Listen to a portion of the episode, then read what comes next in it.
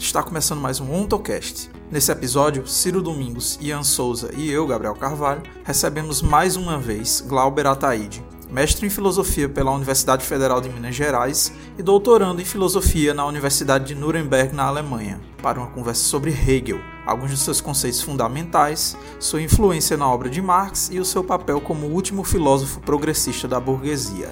Mas antes de começar, gostaria de falar da nossa campanha de financiamento coletivo no Apoia-se.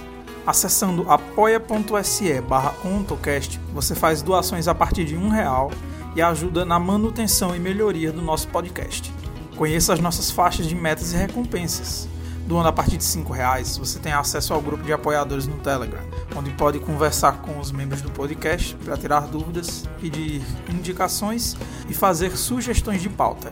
Doando a partir de R$ reais, além do grupo, você participa das lives do podcast e doando a partir de R$ reais, além do grupo e das lives, você também concorre ao sorteio de livros e brindes comunistas.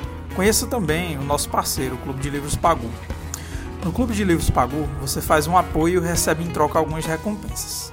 Com R$ reais ou mais, você recebe acesso aos cursos do Clube Pagu. Com 63 reais ou mais, você recebe um livro revolucionário, um brinde surpresa e entrada grátis nos cursos e palestras.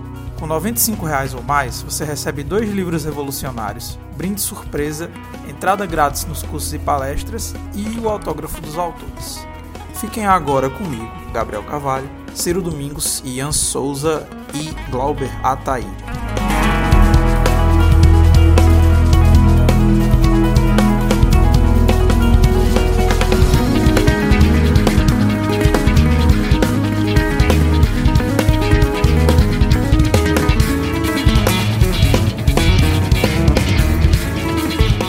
Começando mais um episódio do OntoCast. Estou aqui mais uma vez apresentando. Para quem não me conhece, sou o Gabriel, Gabriel Carvalho. Sou estudante de Ciências Sociais da Universidade Federal do Vale de São Francisco e estudo a área de Filosofia da Ciência e das Ciências Sociais. Para apresentar o episódio aqui comigo hoje, tá mais uma vez o Ciro. Pode se apresentar, Ciro? Eu sou Ciro Domingos, sou graduando de Ciências Sociais, mais especificamente ciência política. É, atualmente estou trabalhando num, num, projeto de conclusão de curso, um TCC sobre o Engels, nas análises de conjunturas que ele faz. Pessoalmente tenho muito interesse na questão do Hegel e da questão do, da questão do Brasil propriamente dita, a formação social brasileira. Para apresentar o episódio comigo também, está aqui mais uma vez o Ian Souza. Pode se apresentar, Ian?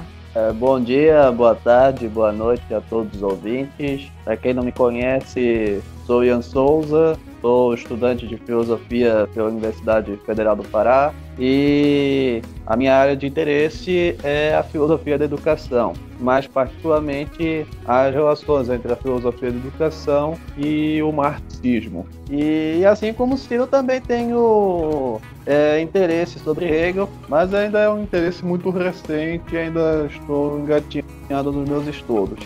E hoje o nosso convidado é um convidado muito especial, tá aqui mais uma vez. Ele que também tá nesse, nesse trabalho de fazer divulgação do marxismo na internet, que é o camarada Glauber Ataí, que tem um canal de marxismo no YouTube chamado Filosofia Vermelha. Glauber, pode se apresentar.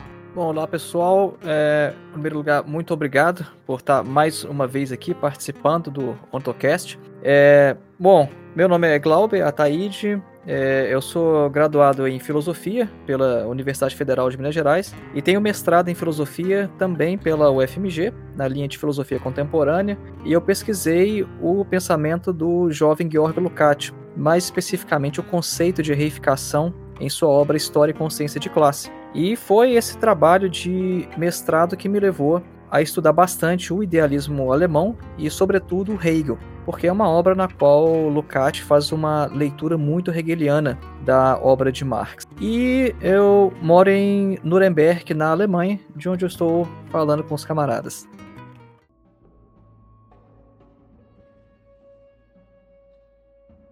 E o nosso tema de hoje é Hegel.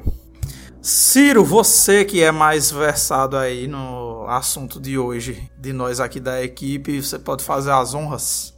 Posso? Eu queria começar com a pergunta, perguntas mais básicas mesmo. para que os ouvintes que não são tão inteirados em Hegel não se sintam perdidos e não abandonem o podcast, queria que Glauber explicasse essa relação entre Hegel e Marx na visão dele, que é a pergunta que todo mundo que entra em que vem do marxismo e entra em Hegel, afinal de contas, quer saber em algum nível, até que ponto até que ponto Hegel se encontra na obra de Marx e até que ponto Hegel é, não seria encontrado lá.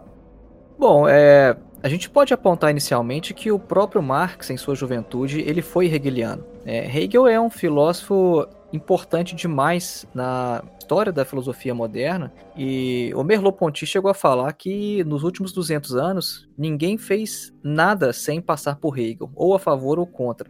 E o Marx estava logo ali, é, algumas décadas né, depois que Hegel tinha escrito suas principais obras, e na sua juventude ele foi um hegeliano de esquerda. É, e isso é uma questão que é, é pacífica, né? Não há discussão sobre isso, sobre a forte influência do Hegel no jovem Marx. A questão é até onde essa influência foi na obra de Marx e se isso adentrou a própria chamada maturidade, né? Quando Marx escreveu, por exemplo, o Capital. E aí que a gente percebe que o Hegel também está presente mesmo em obras como o Capital. É, inclusive o, o Marx ele ele chega a afirmar numa carta de 1858, é uma carta que ele escreveu para Engels, que na época ele estava lá escrevendo é, os seus textos e que por acidente ele folheou uma, uma página né, da lógica de Hegel e que isso tinha lhe ajudado muito. E aí ele afirma para o Engels, então, que ele gostaria de, o quanto antes, escrever uma obra sobre a lógica de Hegel, né? porque ele falou que o, o método dialético havia sido tanto descoberto quanto mistificado por ele. Né? Isso foi em 1858. Né? Mas quando a gente pega a estrutura de O Capital, isso vários autores já mostraram, inclusive o Georg Lukács, ele é um dos que vão falar isso, ele fala que a estrutura em que o Capital foi pensada, a arquitetura da obra, ela espelha justamente a arquitetura da ciência da lógica de Hegel. A forma como Marx começa, por exemplo, examinando a, a, forma da mercadoria, ele começa de uma unidade mínima nuclear e a partir da mercadoria ele vai desdobrando todo o sistema capitalista, é o procedimento que o Hegel empregou na sua ciência da lógica, por exemplo. Então, o, o Hegel ele marca a obra de Marx desde a sua juventude até a sua maturidade me parece que é também um tipo de estrutura que se vê na fenomenologia do espírito e que não se vê na enciclopédia, que é a estrutura dialética, a estrutura é, justamente do conceito que vai se autodesenvolvendo e principalmente o conceito que você pega assim primeiramente na sua unidade mais abstrata, menos determinada, mais imediata que no caso da lógica seria justamente essa noção do ser, que no caso do capital seria a mercadoria, que aparece de imediato. E na fenomenologia, salvo engano, é a certeza sensível. Eu sou um cara muito pouco versado na fenomenologia, para ser sincero. É uma questão de método meu, de método que eu tenho, que eu não leio Magnum Opus de primeira, eu só leio Magnum Opus lá depois que eu tiver conhecido algumas outras obras do autor.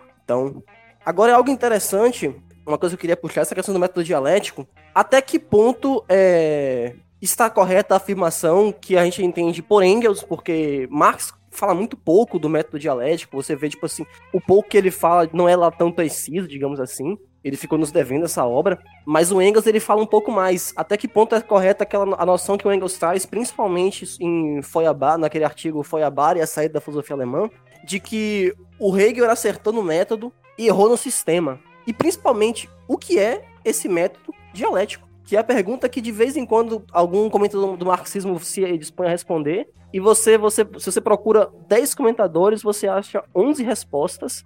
Estou aqui em busca da 12 segunda resposta, o que é, afinal de contas, esse método dialético do Marx, que supostamente tira direto do Hegel.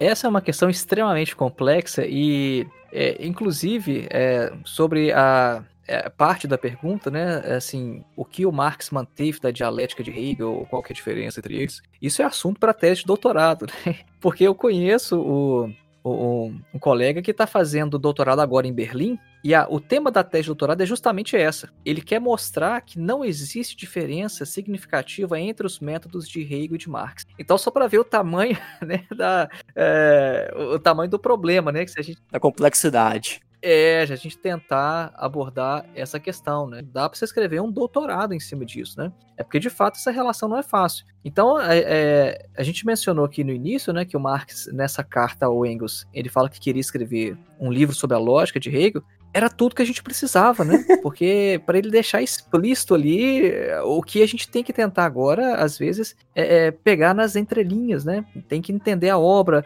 ver como é que ele desenvolveu, uh, o que, que ele devia estar tá pensando por trás. Então, às vezes, a gente pega o capital, tenta extrair dali é, alguma meta-informação, aí vai para os Grundrisse, porque talvez os Grundrisse vão esclarecer, né? O que estava ali no material de preparação para a obra. Enfim, é, é, uma situação muito complexa, né? Agora. Fica nesse garimpo, né? É, exatamente. Horas e horas garimpando, passando aquela peneira na obra do Marx, ver se alguma hora a gente vai achar uma pepita de citação que vai gerar alguma riqueza. E às vezes acha que é a melhor parte, pelo menos. É, mas é de fato um, um, um trabalho é, arqueológico, quase, né? Você ficar. É, tratando os textos assim, garimpando os textos dessa forma. É, e claro, a gente já teve grandes filósofos, grandes mentes, né, do, da, da, ciência do proletariado, né, como Lukács, por exemplo, que eram grandes conhecedores de Hegel e que já apontaram essa relação. É, então, uh, o que é interessante é que quando a gente pega, por exemplo, a obra do Lukács, História e Consciência de Classe, essa obra faz uma leitura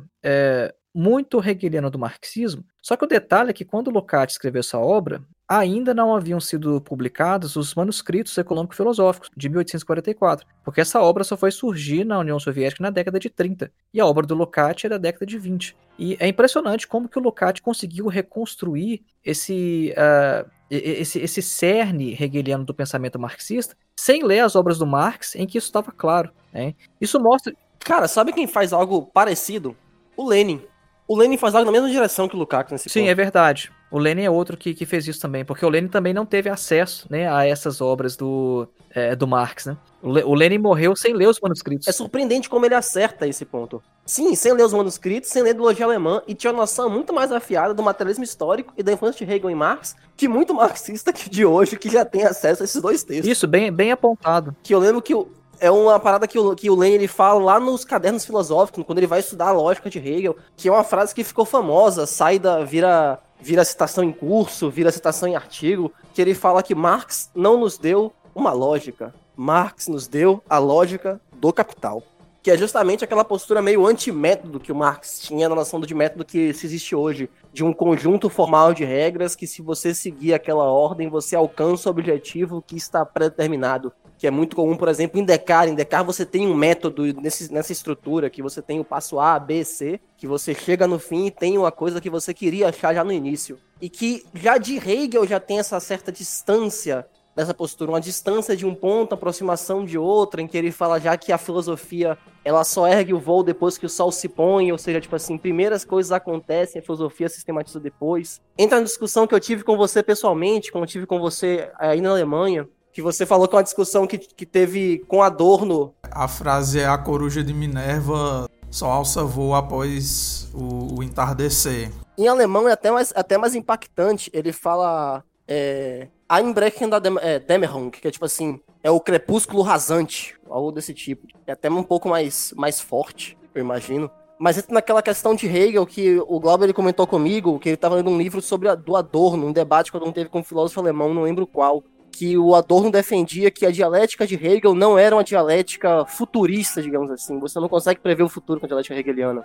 É verdade, isso é um, é, é um debate que havia ali no mais ou menos no período de Marx, né? Era um é, é, era um militante, né? Era um judeu militante chamado Moses Hess, e tem um texto do Lukács, talvez é o mais genial é, ensaio filosófico do Lukács, né? é, em que ele fala sobre o Moses Hess e a dialética idealista. Porque a, havia uma tendência na época de Marx de achar que a dialética ela poderia ser utilizada para a gente, de certa forma, antecipar eventos futuros, né? Seria uma forma de previsão. Então havia tentativas nesse sentido. E então, uh, o, o Lukács faz uma discussão extensa né, sobre isso, mostrando que a dialética não pode ser usada para você tentar é, é, prever determinadas situações. Né? Porque nas ciências naturais você pode fazer isso, né? Dadas determinadas condições, né? Então você pode é, esperar que determinado evento vai acontecer, né? Em determinadas causas, com determinadas condições, vai resultar um determinado fenômeno.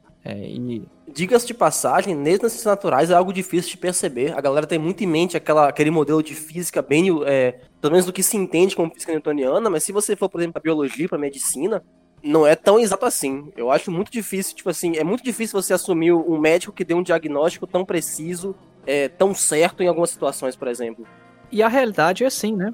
A, a questão é que uh, isso é uma das influências da reificação, né? Que foi o, o tema da minha dissertação de mestrado. É essa ideia de querer pegar um método, principalmente os métodos da ciência da natureza, e tentar aplicar a toda a realidade. É, isso é uma característica da própria reificação. E a natureza não é assim. Eu gosto muito de lembrar de uma coisa que o Aristóteles falava. O Aristóteles, na Ética Nicômaco, é, ele vai falar: olha, agora a gente vai discutir aqui a questão da ética, né, que está relacionada à questão da política. Né, o Aristóteles não separa as coisas. Agora, o Aristóteles fala: a gente não pode esperar aqui, nessa discussão, o mesmo grau de precisão que a gente tem quando a gente vai falar sobre as questões da matemática, por exemplo. Então é muito claro que às vezes a, o próprio objeto né, que vai se discutir, ele não comporta um determinado grau de precisão como determinadas outras ciências, né, como outras áreas, como a matemática ou às vezes a, a física. Né? Então é, é, importante ter isso, mas o fenômeno da reificação, ele, ele tenta fazer com que todas as áreas do conhecimento elas caibam ali naquele determinado modelo,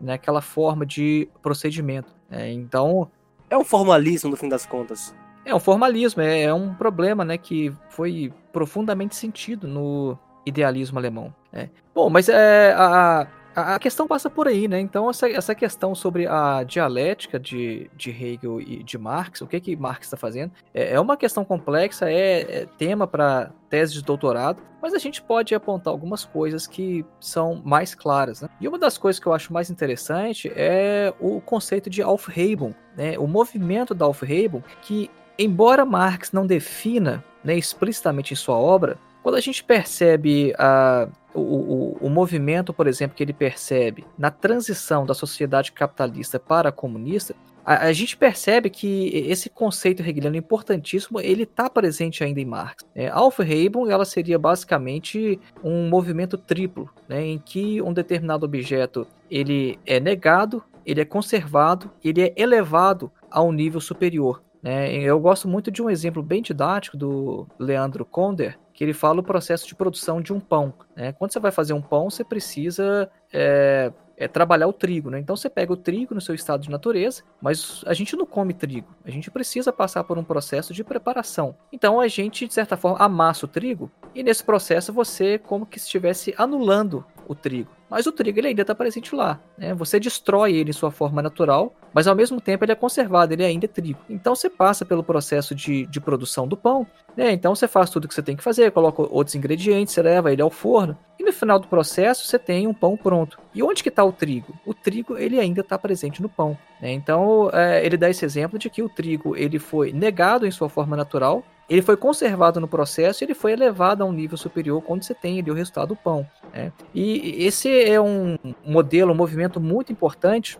porque o Hegel, é, quando ele utilizava a, o conceito de Aufhebung, ele tinha em vista também um combate ao ceticismo. Aquele ceticismo que ele só destrói as coisas. Né? O, o, combate ao ceticismo faz parte da formação filosófica do Hegel, porque em sua juventude ele se ocupou muito do ceticismo. Tanto dos antigos, né, como o sexto empírico, por exemplo, quanto os ceticistas do seu próprio tempo. Então, uh, esse movimento de Aufhebung, ele tem um, um, momento que é o de preservação, que é essencial. E quando a gente vê como é que Marx ele imagina a transição para a sociedade é, comunista, a gente vê que a sociedade comunista ela não é simplesmente uma negação total né? Você destruiu o mundo com uma bomba atômica, faz terra arrasada e agora a gente constrói o paraíso. Não, é um desenvolvimento imanente. Né? O, o, o capitalismo ele é negado em sua forma capitalista, mas determinados, é, determinadas características do capitalismo elas estão presentes e são necessárias para construir o comunismo, como por exemplo o desenvolvimento das forças produtivas. Não tem como ter comunismo sem ter o desenvolvimento das forças produtivas que foi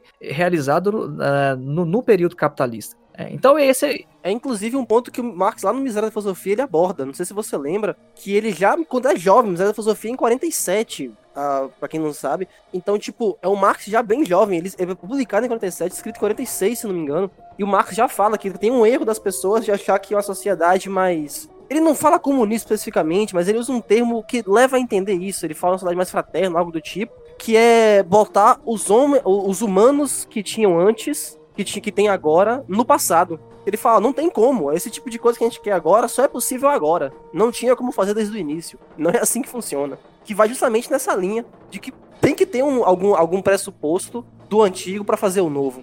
Isso é essencial. Isso é o movimento que a gente percebe Hegel fazendo do início ao fim na fenomenologia do espírito, né? esse movimento de Aufhebung, que foi traduzido né, no, no Brasil como supra-assunção né, pelo Paulo Menezes. Então, é, é, esse é um dos aspectos que a gente pode então dizer que há em comum e que é, o Marx ele tomou de Hegel que está presente em sua obra. Compreensível. Mas você não acha que algo do sistema de Hegel é, pe é pego pelo Marx também? Porque a, pos a postura do Engels é muito clara. A, é, a postura do Engels, é, na, pelo menos no Ludwig Feuerbach, é, é, pode ser resumido no seguinte: a gente pega o sistema do Hegel e joga fora e abraça o método. Mas, assim, os conceitos que Marx usa, os conceitos, digamos que a nível ontológico, por exemplo, me parecem ter essa é, similaridade com, com o que Hegel faz. A noção que ele tem de essência, por exemplo, não é algo tão específico que me parece que Marx tinha um certo desprezo pelo fazer filosófico da época dele. Ele não gostava, a impressão que eu tenho é essa, ele não gostava de fazer filosofia. Ele gostava de ler filosofia, ele gostava de alguns filósofos, como gostava de Hegel, como gostava de Aristóteles, como gostava de dos gregos em geral, mas toda vez que o Marx vai para a filosofia, é porque ele tem plena consciência de que aquele momento filosófico é necessário, mas não porque ele faz por prazer ou por gosto. Tanto que grande parte da obra filosófica, assim, explicitamente filosófica, não é assim, a gente tendo que catar é, o, o, teor filosófico na obra de economia política, mas aquelas, aqueles momentos explicitamente filosóficos que eu vejo são, em sua maioria, o postulado, se não vê argumentação. Por exemplo, você tem a História da Filosofia, o Marx fala que não existe nada sobre o céu ou sobre a terra que não venha de um movimento. Mas ele postula isso, ele não argumenta. Então, algum marxista tem que desenvolver para defender essa tese, tem que desenvolver argumento a partir daquele postulado. E grande parte são manuscritos, por exemplo, Trilogia Alemã, o, a tese sobre Feuerbach, os manuscritos econômicos filosóficos. Ele não parece ter esse gosto de fazer filosofia propriamente dito. Não me estranha que ele tenha que ele tenha eh, deixado para depois e acabado nunca feito a obra sobre a lógica de Hegel. Me parece ser um tema que ele não gostava de trabalhar, que ele só trabalhava quando era necessário. O negócio dele era um mundo bem mais concreto mesmo. Ainda que Hegel fale, fale pra gente que, que esse é o bom da filosofia. É uma frase marcante na história, da, na história da filosofia de Hegel, que ele fala que a filosofia é a pior, é, é a pior inimiga do abstrato, porque ela conduz de volta ao concreto. É, essa é uma característica é, do, do Marx, né? É, o, a tese de doutorado do Marx foi em filosofia, né? Então, o Marx ele estudou é, direito, não gostava, estudou para agradar o pai. Então, quando o pai morreu, ele foi fazer o que ele queria fazer, que era estudar filosofia. É, e que, o que exatamente ele foi estudar em filosofia? Os gregos antigos, né? Demócrito e Epicuro. É, então, é, a, além da, da própria tese dele, também há vários outros textos desse período que ficaram em manuscritos onde ele trata de temas é, especificamente filosóficos. Só que a, a questão é que o Marx ele estava numa, é, numa disputa com os filósofos de sua época, né, os, os jovens hegelianos, e o Marx ele acabou sendo muito formado enquanto pensador em oposição a esses filósofos. Né? Então, enquanto esses outros filósofos é, de fato iam muito para uh, o lado mais é, abstrato da filosofia, se afastavam do concreto, o Marx ele fez o caminho inverso. As belas almas. O Santo Bruno, né? é, Isso, a bela alma, eu, eu acho que o melhor termo são as belas almas, ficam lá na sua torre de marfim, falando do mundo ideal, etc e tal, mas não, vai pro mundo real, pro mundo mundano. E foi exatamente isso. Então, é, de fato, o que é, é. É, é porque isso é uma característica do próprio pensamento é, dialético, né? Justamente a interpenetrabilidade né, de todos os aspectos do real. Fica mais difícil a gente, às vezes, conseguir é, separar essas coisas. Então, é, foi uma coisa que eu tive muita dificuldade no, na, no meu mestrado, é, que foi justamente às vezes você lê ali é, alguma questão do capital e você conseguir fazer uma análise filosófica daquilo. Né? Nem sempre é fácil fazer isso. Então, isso de fato exige é, um, um, esforço muito grande. Essa foi uma das coisas que me levou, por exemplo, a me é, admirar muito com o Lukács, né? Eu fiquei apaixonado com o Lukács num primeiro momento, porque é, já fazia alguns anos já que eu estava na, na, militância, né, organizado em partido e tudo, e já conhecia os textos do Lenin sobre organização, né, como, é, por exemplo, o que fazer, né, e, e os vários outros, né, que são importantes para a organização leninista. E quando eu vi como que o Lukács ele consegue tratar o tema da organização de forma filosófica, eu, eu no, no, no, mesmo momento eu tive certeza que eu estava lendo um gênio, um cara que é, tinha um talento ex excepcional. Assim, como é que eu sempre li esses textos, eu jamais imaginei conseguir fazer uma análise filosófica da organização porque a gente pensa a organização como uma coisa extremamente prática, né? E o Lukács não, o Lukács eleva isso a um nível filosófico. Então, às vezes, é difícil mesmo você é, ler Marx e conseguir extrair o que é filosófico ali, mas é claro que a coisa está por trás. A, é, a, gente pode dizer que é como se fosse a, o alicerce, as estruturas, as vigas né, de sua própria obra. Porque é, existem algumas questões, algumas tensões dentro do próprio pensamento marxista que tem a ver justamente com essa tensão entre o que é filosófico e essa tendência aí para a questão do, do, do, científico, né? E demais para o concreto. Né? Uma questão que eu coloquei um tempo atrás, fiz até um vídeo sobre isso no canal, é sobre a questão da normatividade na obra de Marx. Né? Por que, que é errado explorar o trabalhador? A gente tem que lutar contra a exploração do homem pelo homem, por quê? E se a exploração for de fato correta? E se for certo explorar um outro ser humano? O Aristóteles tinha uma justificativa para isso. O Aristóteles justificava filosoficamente que é certo, né? é, natu é natural você ter pessoas que dominam, que pensam, e pessoas que são dominadas e que vão só fazer as coisas, meter a mão na massa. Né? Então é, é possível você justificar isso. Cara, é engraçado. É engraçado que eu tinha. Eu peguei a, a política onde ele aborda isso. Eu peguei a política de Aristóteles onde ele aborda isso no primeiro semestre da minha graduação. E eu falei uma coisa brincando em sala de aula que até hoje, depois que eu fiquei pensando, eu pensei, rapaz, pode ser verdade. Porque o Aristóteles ele dá um certo recuo nesse ponto no meio do, no, depois do livro. Ele não chega. Aquele, ele, é, que ele fala do escravo natural. E ele aborda o escravo natural como um cara que é grande, que é forte e tal e depois ele dá um recuo nessa tese de como é que se faz, como é, como é o escravo natural. E eu tenho para mim, honestamente, que ele teve essa, esse recuo porque Platão deve ter dado uma dura nele, que Platão era um cara enorme. É, na verdade, o, o, Aristóteles, ele, ele deixa aberta a possibilidade né, de que é, se as ferramentas pudessem falar, elas poderiam substituir os escravos. Né? Então, eu acho que talvez o Aristóteles vê que o desenvolvimento das forças produtivas pode livrar os humanos do trabalho pesado, eu acho que ele iria rever sua posição, né? Porque ele deixa essa possibilidade aberta. Né? E hoje a gente tem. Né?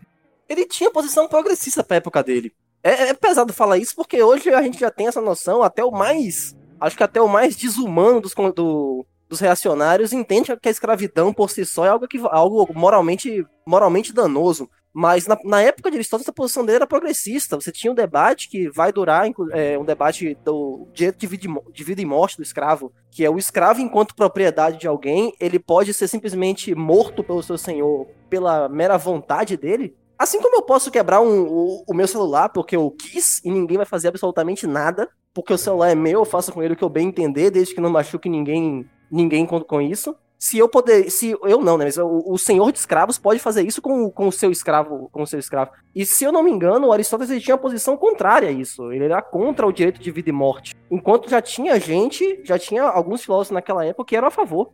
Então ele tinha uma posição bem mais é pesado falar isso porque, como eu falei, tipo, a escravidão hoje, felizmente, ela é universalmente mal vista. Mas na época de Aristóteles, com certeza não era assim. É, exatamente, né? Então, é, o que eu queria dar com esse exemplo é justamente isso. A gente encontra, né, justificativa para a escravidão, como, por exemplo, em, em, Aristóteles, né? E quando a gente traz isso para o pensamento marxista, a gente vê que existe, de fato, um, uma tensão, né? Porque aqueles que querem é, ler o marxismo unicamente como uma ciência, Vai ter que ter alguma explicação para isso, porque o comunismo, qual que é o motivo do comunismo então? É simplesmente é, interesse da classe trabalhadora? Seria porque o desenvolvimento das forças produtivas vai levar inevitavelmente à revolução, né? Porque o curso de desenvolvimento histórico é esse. É, e não sei, a gente tem que se colocar a questão. Não é porque a questão não está colocada explicitamente que a gente não pode fazer a pergunta ao Marx. Né? Perguntar ao Marx: é errado explorar o trabalhador? Então, o, o, marxismo ele teria que responder isso, né? Como é que ele responderia? Como é que ele daria uma resposta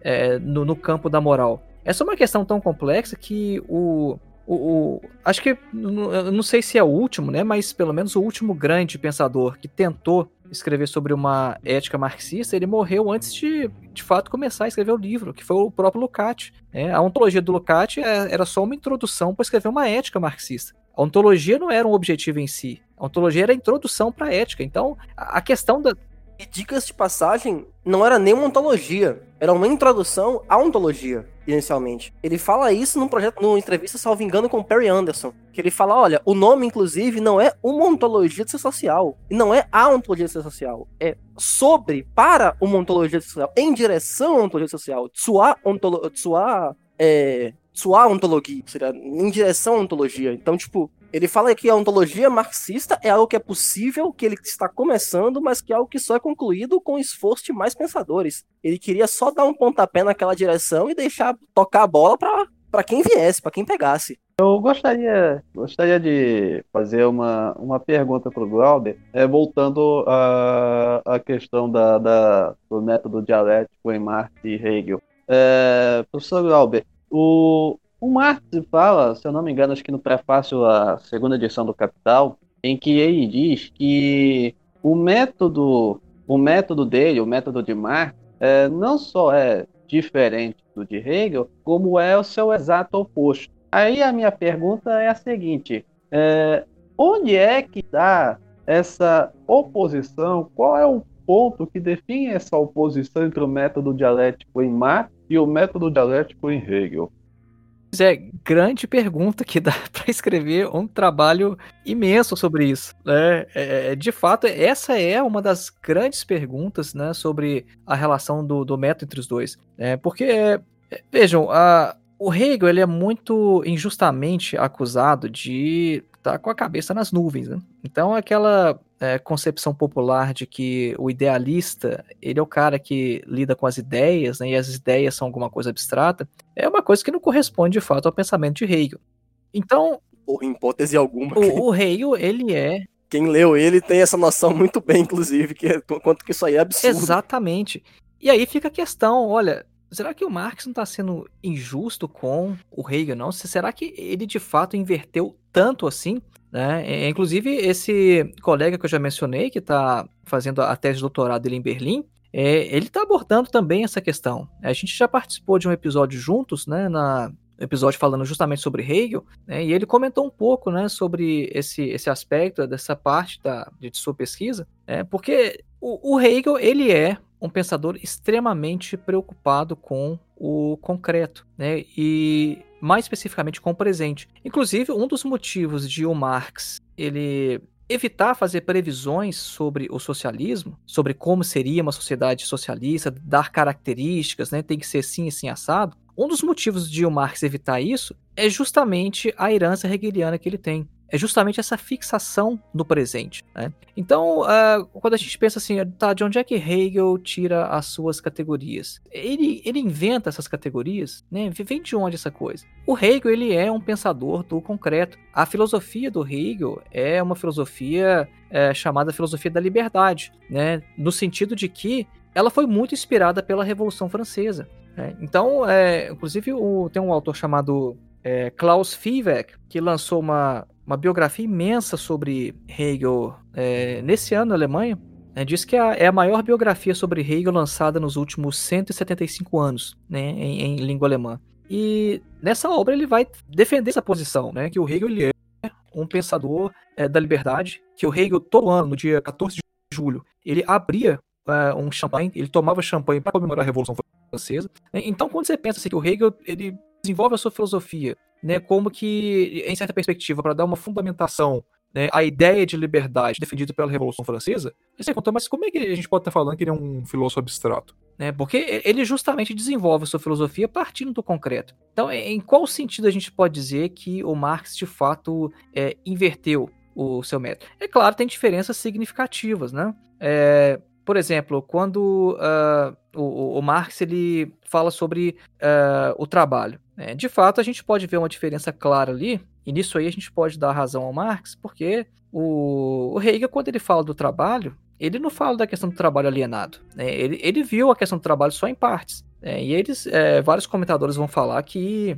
o Hegel foi o primeiro filósofo a tratar o homem como ser social. Isso começou especificamente com Hegel. E o homem formado pelo trabalho. Ou seja, quem forma né, o, o ser humano é o trabalho. É, agora, ele viu a questão só parcialmente. Então, quando a gente faz um exame é, com mais proximidade, quando a gente coloca uma lupa ali para a gente tentar ver nas entrelinhas, a gente vê que de fato existem diferenças, mas essas diferenças elas não são tão grandes assim como a gente é, podia pensar no primeiro momento. É, até na internet tem uma charge né, que é, bem, bem famosa, circula sempre assim, ilustrando esse trecho aí que você utilizou na sua pergunta, né? É, falando sobre essa inversão. Então é, tem o Marx segurando o Hegel pelos pés e o Hegel de cabeça para baixo, assim. É. Agora a questão é, hum, até onde que foi essa inversão? Talvez essa inversão seja é, de uma incompreensão de Hegel por parte de quem é, lê Marx. Porque a questão é que quando a gente também é, não lê o próprio Hegel, fica difícil a gente avaliar as próprias críticas do Marx. Né? Não é que o Marx está errado, é que o Marx, às vezes, ele gostava de exagerar mesmo. Né? A gente tem que saber isso. É, a gente tem que saber que, que, o Marx e o Engels, às vezes, eles usam os termos muito fortes e acabam dizendo coisas que eles não queriam dizer na verdade. Né? Posso citar duas, dois exemplos de quando isso, ou três exemplos de quando isso acontece. Primeiro é quando é, o Marx fala lá que na tese 11, os filósofos se, liber, é, se limitaram a interpretar o mundo, né? mas é, trata-se de transformá-lo. É, ora, os filósofos só interpretaram o mundo? É claro que não. Durante toda a história da filosofia, teve um monte de gente pensando no mundo melhor. Os caras eram utópicos, mas eles só pensaram em interpretar o mundo? Tiveram, desde Platão você tem propostas para construir sociedades ideais. Então, mas assim, quando você vai é, no contexto, o Marx está pensando ali nos filósofos da sua época, né? ele está é, lidando diretamente com eles. Né? Então, às vezes, quando ele fala a filosofia, né, quando ele fala na, nos manuscritos, por exemplo, que a filosofia vai ser efetivada, e com isso né, você acabaria com a filosofia porque a prática resolveria os problemas filosóficos. E não está falando da filosofia de forma geral. Como é que você vai acabar com, com a atividade filosófica, a atividade crítica filosófica? Né? É, também não, não quer dizer isso. Ele coloca filosofia né, mas não quer dizer exatamente toda a filosofia. Então, mais um exemplo, no Manifesto do Partido Comunista. Eles falam lá, a história de todas as sociedades tem sido a história das lutas de classe. Aí depois, aí depois o... É, Gabriel, essa charge. aí depois o, o próprio Engels, ele adiciona uma nota de rodapé é, e fala o seguinte: olha, é, a gente falou que a história de toda a sociedade, a história da luta de classe, mas não é a história toda, é a história escrita. Aí sim, aí ele foi e refinou a coisa, mas no texto original tá a história de todas. Né? Então, às vezes, tem que tomar cuidado que eles são. É, é, às vezes eles são muito intensos né, na, nas críticas que eles fazem, e quando você vai ver, depois eles mesmos percebiam que a coisa não é assim. Né? Só mais um exemplo para fechar, eu falei que está três, acho que estou citando quatro ou cinco, mas o último, então, para fechar, é, mas tem um quinto exemplo também que mostra a, essa questão do, do exagero, que eles escreviam as coisas de maneira meio exagerada, faziam umas críticas meio fortes, né, e depois você vai ver que a coisa não era bem assim como eles estavam colocando. Né?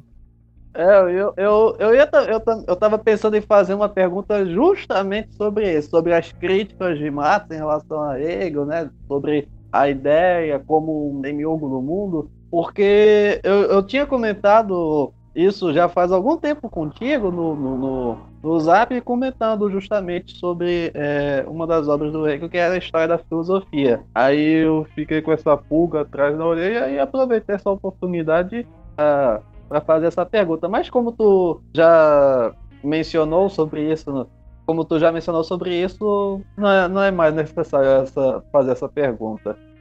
Isso não quer dizer que eu vou fazer mais perguntas. Eu tenho também outra. É... O senhor já tinha comentado sobre Aristóteles, que é um filósofo muito importante para a formação de Hegel. E em Aristóteles existe é, uma das discussões que talvez acho mais belas da, da, da obra teórica dele, que está na metafísica, que é sobre as discussões do ato e potência. E aí tem uma implicação também é, no, no, conceito de trabalho do, do Hegel. Eu queria que o, o camarada comentasse um pouco mais sobre isso, sobre as discussões entre ato e potência do Aristóteles com o conceito de trabalho do Hegel e se também tem implicações em Marx. É, essas categorias aristotélicas são muito interessantes, inclusive eu estava me ocupando delas ontem, né, que eu estou gravando um curso de filosofia, e ontem eu gravei sobre Tomás de Aquino, E uma das cinco vias de Tomás de Aquino para provar a existência de Deus é justamente baseada sobre essa questão né, do, do ato e potência. Né? É, mais especificamente, é, em relação a Hegel, eu, eu não me lembro né, de ter lido algum comentador é, fazendo essa relação, então não, eu não, não, me sentiria é, seguro né, para tentar é, responder essa questão diretamente. Né? Cara, mas eu acho que você já viu o Hegel falar sobre isso, mas não tô lembrando agora. Acho, não, foi na introdução da história da filosofia. E ele fala, ele fala abertamente sobre a potência. Tem, tem, na história da, tem na introdução da história da filosofia também. Ah, eu pensei que fosse na fenomenologia. É, mas é, o que, que ele fala exatamente? Você, você lembra do, do trecho? Porque o conceito de. É na parte do concreto. Ele fala que ele bota em si como potência e para si como ato ele bota entre parênteses. Ele fala que o concreto, ele fala que existe esse em si e bota entre parênteses o, o termo em grego e um termo em latim, de, que é basicamente potência, e bota o termo que depois tem o para si e bota de novo entre parênteses o termo em grego em latim equivalente a ato. Mas ele não, não, não comenta, não comenta tão tão extensamente sobre isso. Ele só basicamente liga o conceito que ele está usando aos conceitos, digamos que clássicos da filosofia e segue falando sobre concreto. É, isso é, é, característico do pensamento de Hegel, né? É, essa reutilização de, é, de categorias dos filósofos antigos e principalmente de Aristóteles, né? Aristóteles, é, é, eu, eu, gosto assim demais de Aristóteles, né? Então naquela discussão, ah, Platão Aristóteles, né? É, às vezes eu tento gostar mais do, do Aristóteles porque a, a forma, né, de disposição de suas obras, ele é um cara que eu não diria único, só, só sensato, né? Mas às vezes, se ler Aristóteles, tem uma sensação assim, nossa, mas é claro, é tão óbvio isso, né? Então, é, essas categorias, de fato, é, são categorias que a gente pode utilizar para explicar o, o trabalho. Né? Eu só não estava me lembrando né, dessa é, relação que você lembrou, isso na, na obra de Hegel, ele se expressando dessa forma, é, mas, de fato, o, o, trabalho, de um ponto de vista aristotélico, ele seria isso, né? Ele seria, de fato, a passagem da, da potência para o ato. É, e mesmo porque essa passagem tem que acontecer é, através de uma causa, né? Porque, inclusive, quando o Tomás de Aquino vai usar essas categorias para falar sobre a, a, existência de Deus, ele vai falar justamente disso, porque nada é, pode passar da potência ao ato sem uma ajuda externa. É, então, o trabalho ele pode ser visto dessa forma. É, o trabalho, você tem, por exemplo, um uma determinada matéria-prima que, em potência, né, por exemplo, uma madeira, em potência ela pode ser uma cama, mas ela não vai se transformar uma cama sozinha. Ela precisa né, de um agente externo que vai atualizar aquilo que ela tem em potência. Então é, é uma forma né, de, de, a gente ver o trabalho, né, de fato. Agora, só o que eu não me lembrava era que o Hegel ele usava esses termos né, na, é, nessa obra. Né. E, e isso é interessante porque se Hegel faz isso, ele faz o oposto, então. Porque em Hegel não precisa de algo externo para a potência virar ato. É justamente o desenvolvimento em Hegel é imanente. Não necessariamente, pelo menos. Sim, é nesse aspecto a gente pode considerar coisa assim, o desenvolvimento ele é, é imanente. Agora, eu não saberia dizer se no caso específico do trabalho, a gente pode colocar aqui uma, um pedaço de madeira sozinho viraria uma, uma okay. cama, né? Mesmo okay, nesse sentido. É sensato. Agora, tem um ponto que eu queria falar sobre esse negócio, esse negócio que você disse acerca do de Marx e Engels darem certos exageros tal. Concordo que eles de vez em quando dão umas empolgadas, mas até que é, eu não sei se é, eu não sei até onde vai a, a nossa a, a, sensatez em confiar nos julgamentos de Marx e de Engels acerca de Hegel. É, vou confessar aqui, uma vez, tipo, é, acaba puxando até um outro assunto, tá, é, o próprio Glauber falou nas suas redes sociais, como era vulgar a noção, que hoje é consenso em quem estuda Hegel, como é vulgar a noção de que a dialética é aquele esqueminha de tese, antítese e síntese, que a dialética pode ser resumida a isso. E eu comentei com ele nas redes sociais também, no privado, que parte dessa culpa é do Marx que o Marx ele tinha falado que a dialética, que esse que a dialética era basicamente, ele tinha dado a entender que a dialética era isso no Miséria da Filosofia, que ele fala que o movimento dialético é o movimento de tese, antítese e síntese, se formos falar em grego, ou de posição, negação e negação da negação, se quisermos falar em filosofia alemã. Então, tipo, até hoje os estudiosos de Hegel veem com certas ressalvas as proposições do Engels, por exemplo, de que a gente tem que jogar o método de Hegel, o método não, o, o sistema hegeliano no lixo e abraçar o método. e algumas noções do próprio Marx. O seu amigo mesmo tá falando, tá dizendo, tá basicamente, pelo que você disse, argumentando que a tese de doutoramento dele é que o método dialético de Marx não seria o inverso do de Hegel, algo do tipo, mas não teria uma diferença significativa. Então, eu não. É, eu queria que você comentasse um pouco se, se de fato a gente pode confiar nesses julgamentos de Marx acerca do Hegel. Não que Marx seja um grande pensador, mas, sabe, tem uns certos pés atrás nessa noção de que o Marx seria um cara que entendeu muito bem Hegel e, por exemplo, e tanto é que criticou. A gente tem essa crítica sobre a crítica do Marx, de até que ponto a gente pode olhar essa crítica do Marx e falar, não, realmente, essa crítica é correta, e até que ponto a gente olha e fala, não, Marx criticou aqui, mas ele falou besteira, ele deu um, deu uma, deu uma, deu um vacilo, ele errou, assim, em termos bem abertos. Assim, é boa pergunta. Isso, inclusive, me fez lembrar daquele quinto ponto que eu ia falar do Engels que eu esqueci. É, sempre volta quando a gente começa, continua a falar. É, que é justamente sobre essa questão de dar um peso muito grande às discussões é, econômicas e esquecer os outros fatores na determinação da consciência. Era isso, porque é, quando a gente lê a obra de Marx, né, e essa foi uma interpretação muito corrente, é, principalmente na, na, época da Segunda Internacional, tem essa ideia de um, um economicismo muito forte, né, que a economia ela vai determinar a chamada superestrutura, né? Como a determinada linha de marxismo vai dar, dar esse nome, né? Inclusive, é, essa, essas expressões se encontram na própria obra Marx, né? É porque tem gente que não gosta, né? Então, às vezes eu faço a, a restalva, né? Porque eu, eu, sei que tem gente que não gosta dessa leitura, mas é isso, o texto tá lá. Eles usam de fato esses termos. E depois, numa carta, o Engels fala: olha, é, tudo bem, é de fato é, tem outras coisas ali que vão é, atuar também né, para determinar a consciência e só que da forma como a gente escreveu, a gente estava muito preocupado em combater os nossos adversários políticos e a gente não deu a atenção necessária para outros aspectos. Né? Então esse é um outro ponto, né, que mostra que é, é possível uma interpretação diferente do que a gente encontra textualmente ou do que parece que eles estão ali sugerindo. Né? Porque tem gente que até critica também é, quando fala, por exemplo, assim, que uh, o, o, Lucati, por exemplo, escreveu uh, sobre a reificação a partir de um trecho, né, o último capítulo ali do. a última sessão do capítulo 1 do Capital, quando fala do fetichismo da mercadoria. E dessa obra do Lucati surgiu toda a escola de Frankfurt. Aí o pessoal critica assim: nossa, mas vocês pegam um trechinho da obra de Marx e faz toda uma corrente de pensamento marxista por causa de um trecho. Não é só por causa de um trecho. É porque a coisa estava ali é, inútil, né? A coisa estava ali em, em, só um núcleo que podia ser desenvolvido. E essa questão, então, quando o Engels chama atenção que eles não deram a, a devida atenção a outros aspectos, né, é, que podem determinar a consciência também, que não é só econômico, isso mostra que tem espaço para continuar desenvolvendo a teoria marxista, mas eles não tiveram tempo para fazer isso, né? Mas ele reconhece, olha, não, não é só isso não, não é isso que a gente pensa né? Pensa, assim, perguntando diretamente se fosse possível, né?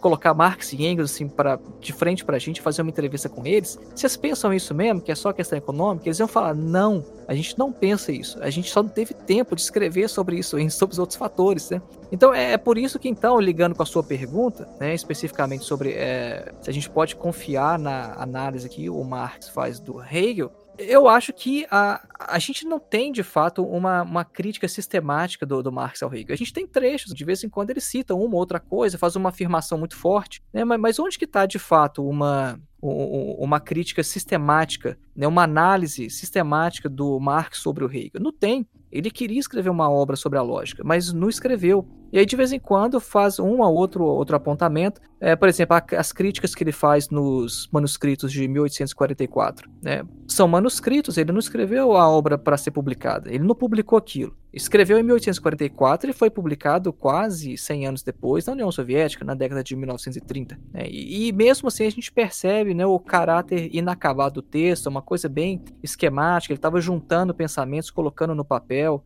Então, assim, a questão de, de confiar é. A questão é que ele de fato não fez. Né? Ele não tem um texto, olha, aqui estou explicando minha crítica a Hegel. Né? E, e a questão também, que eu gosto sempre de pontuar, é que embora a gente leia uma outra crítica, num ponto aqui, outro acolá, a questão é que a gente não consegue perceber os pontos de aproximação, porque isso ele não fala. É uma, a gente tem uma, uma, uma, tradição né, de escrever texto acadêmico colocando é, nota de rodapé em tudo, colocando citação em tudo, porque senão é plágio. Né? Então a gente tem essa, é, esse cuidado, essa consciência, né? Não, não pode se apropriar né, de o que ninguém está falando. Você está citando outro cara, então você coloca ali a citação, a referência. Né? Só que a dinâmica para escrever livros né, é uma dinâmica diferente, ainda mais nessa época de Marx. Então, às vezes, quando ele está é, se utilizando de alguma coisa de Hegel, ele não fala claramente que ele está fazendo isso. E se a gente não lê Hegel, a gente nem percebe, passa batido, acha que é uma coisa original que ele está é, tá fazendo, tirando da própria cabeça, mas ele está muito próximo dele ali. Né? Isso não só com, com Hegel, né? A gente estava comentando sobre isso antes, é até bom comentar isso, a gente estava falando sobre isso antes de começar o, o, o podcast, episódio mesmo. O Rian tinha trazido aqui como que nesse capítulo da História da Filosofia, o, da introdução da História da Filosofia, do Hegel, no conceito de concreto, se acha uma, uma definição muito similar de concreto em Hegel do que o Marx vai falar de concreto lá na introdução de 57, no primeiro capítulo dos Grundrisse, que o Marx vai falar, ó, o concreto é o, a, tradução, a tradução tradicional fala de síntese das múltiplas determinações. A tradução mais moderna, mais atual, mais recente do Léo de Deus fala em concentrações das diversas, das várias determinações, se não me engano. E em Hegel ele fala da unidade das diferentes determinações. E como você bem falou, tipo, é uma coisa que passa batido. Você não, não tem lá referência a Hegel, a Bud, não sei o que, não sei o que. Não, só ele só falou e segue o baile. Se você não tiver lido Hegel, você não vai perceber. Se não tiver um, um, um editor bonzinho para marcar e falar, olha, aqui o Marx ele tá referenciando a Hegel, eu achei em tal livro, você não vai saber. Exatamente, este é o ponto. E por isso que eu gosto tanto de chamar atenção uh, ah, para esse aspecto, porque uma das, né, dos grandes motivos de se ler Hegel é para entender melhor o próprio Marx. Né? Porque se a gente não leu Hegel, a gente não vai pegar essas coisas. A gente vai passar batido nesses trechos. Né? E ele faz isso não só com Hegel, mas com Feuerbach também. É, esse mesmo, esse mesmo trecho né, da, que ele fala sobre o fetichismo da mercadoria, no capítulo 1 do Capital, tem um trecho lá que ele faz uma analogia com a religião. Aí fala assim: ah, vamos fazer uma analogia aqui, vamos pegar um exemplo do mundo religioso para mostrar como que a mercadoria funciona. Aí ele vai dar o exemplo lá que é, com a mercadoria acontece da mesma forma que na religião, porque na religião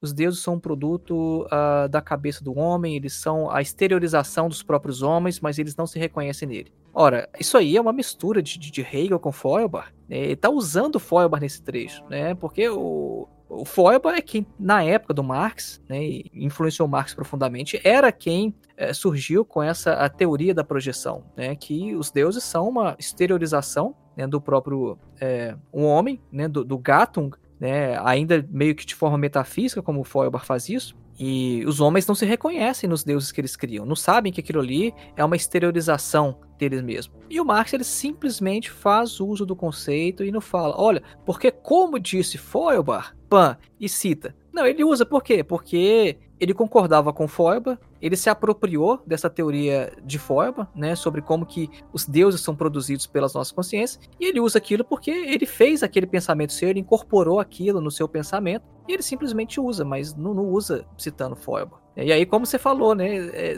a não ser que tenha um editor legal que vai pôr uma nota de rodapé para explicar isso pra gente, vai passar batido. Cara, isso é muito. Isso é, eu acho isso muito interessante. Essas noções, essas aproximações do Marx do, do, e do Hegel, principalmente. Essas aproximações do que o Marx tem com Hegel, mas principalmente na questão de que ele fala da consciência. Porque é uma polêmica de tradução especificamente dita que eu acho que pouca gente conhece, até mesmo porque a gente dos estudiosos de Hegel. É, o Glauber tá cansado de saber que ele já tem um alemão, no mínimo, bom, a palavra em alemão para espírito e a palavra em alemão para mente são a mesma. Isso é uma coisa que geralmente as pessoas que não que estão por fora, mesmo quem está por dentro de Hegel, mas está por fora do alemão, não sabe. Então, por exemplo, quando Marx, ele, quando Hegel ele fala da fenomenologia do espírito, há uma possibilidade dele estar falando, em verdade, da fenomenologia da mente, da cabeça, digamos assim.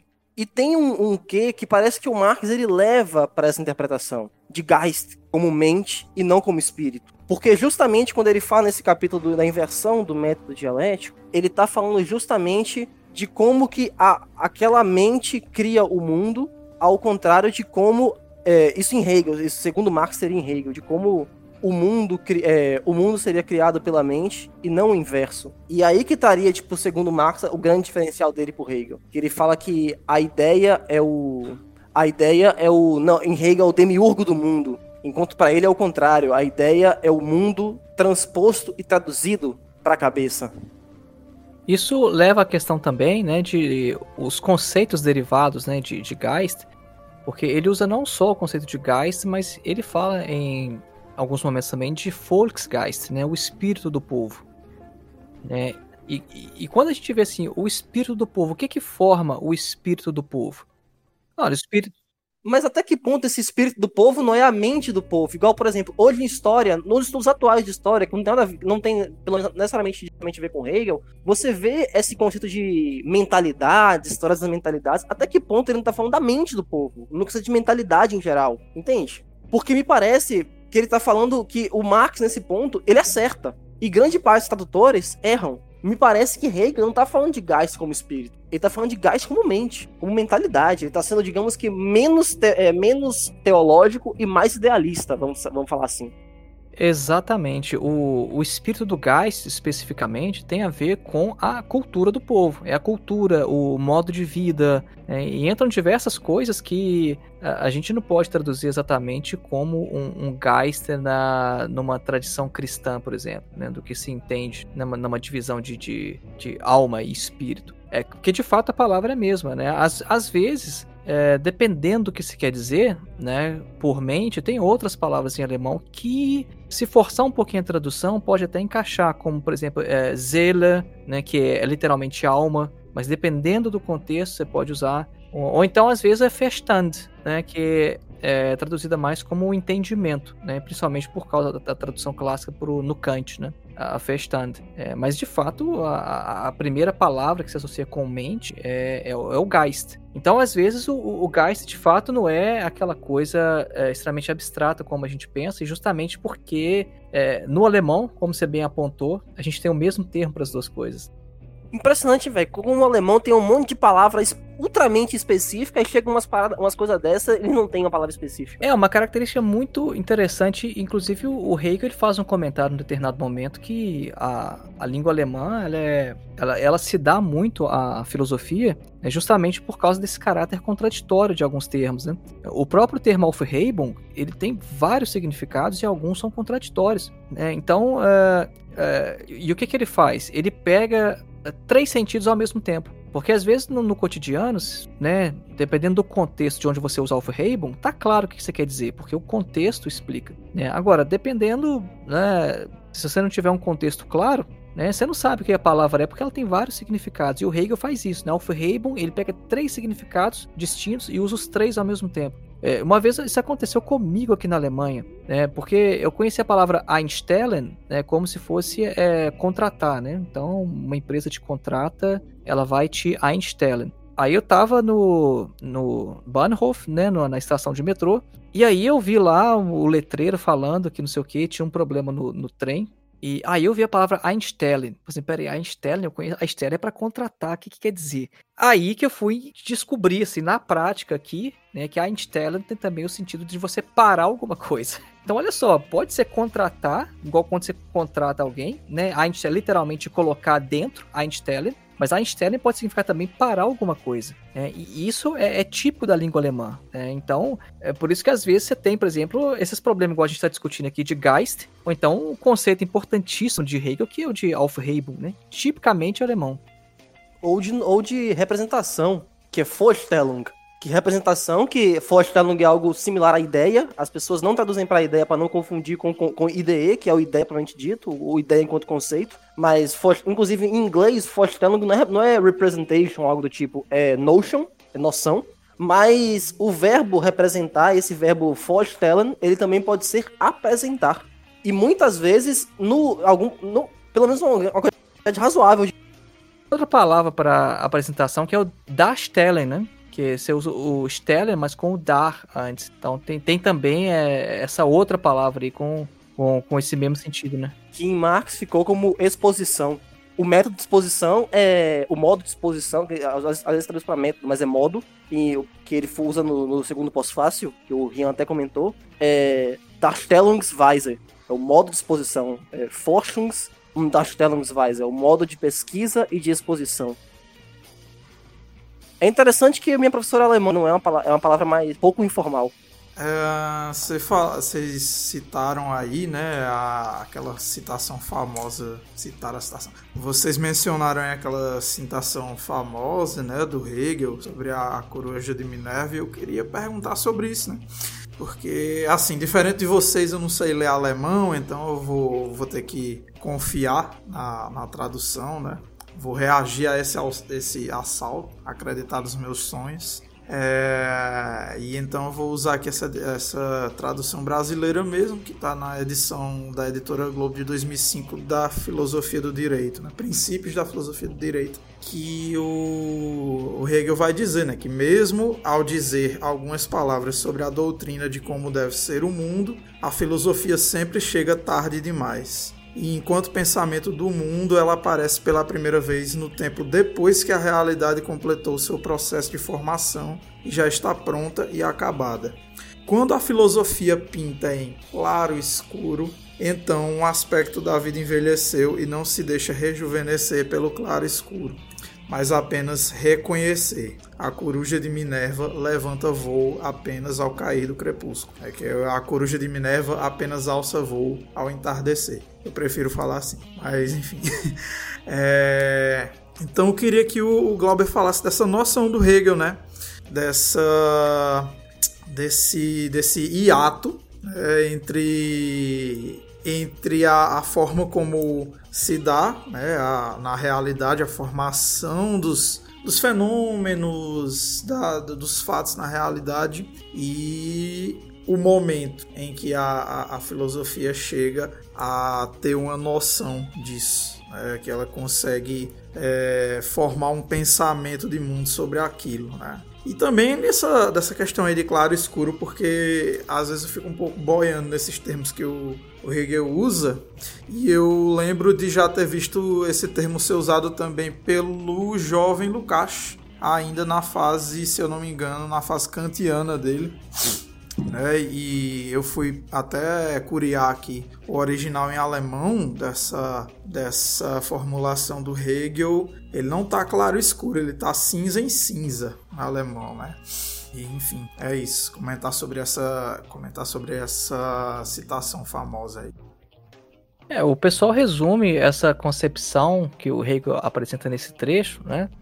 É da seguinte forma: a filosofia ela é o seu tempo aprendido no pensamento. É, é isso que a gente comentou um tempo atrás, que o, o Marx trouxe também de Hegel, e que fez com que o Marx sempre se, uh, se fixasse muito no real e evitasse cair no utopismo. Né?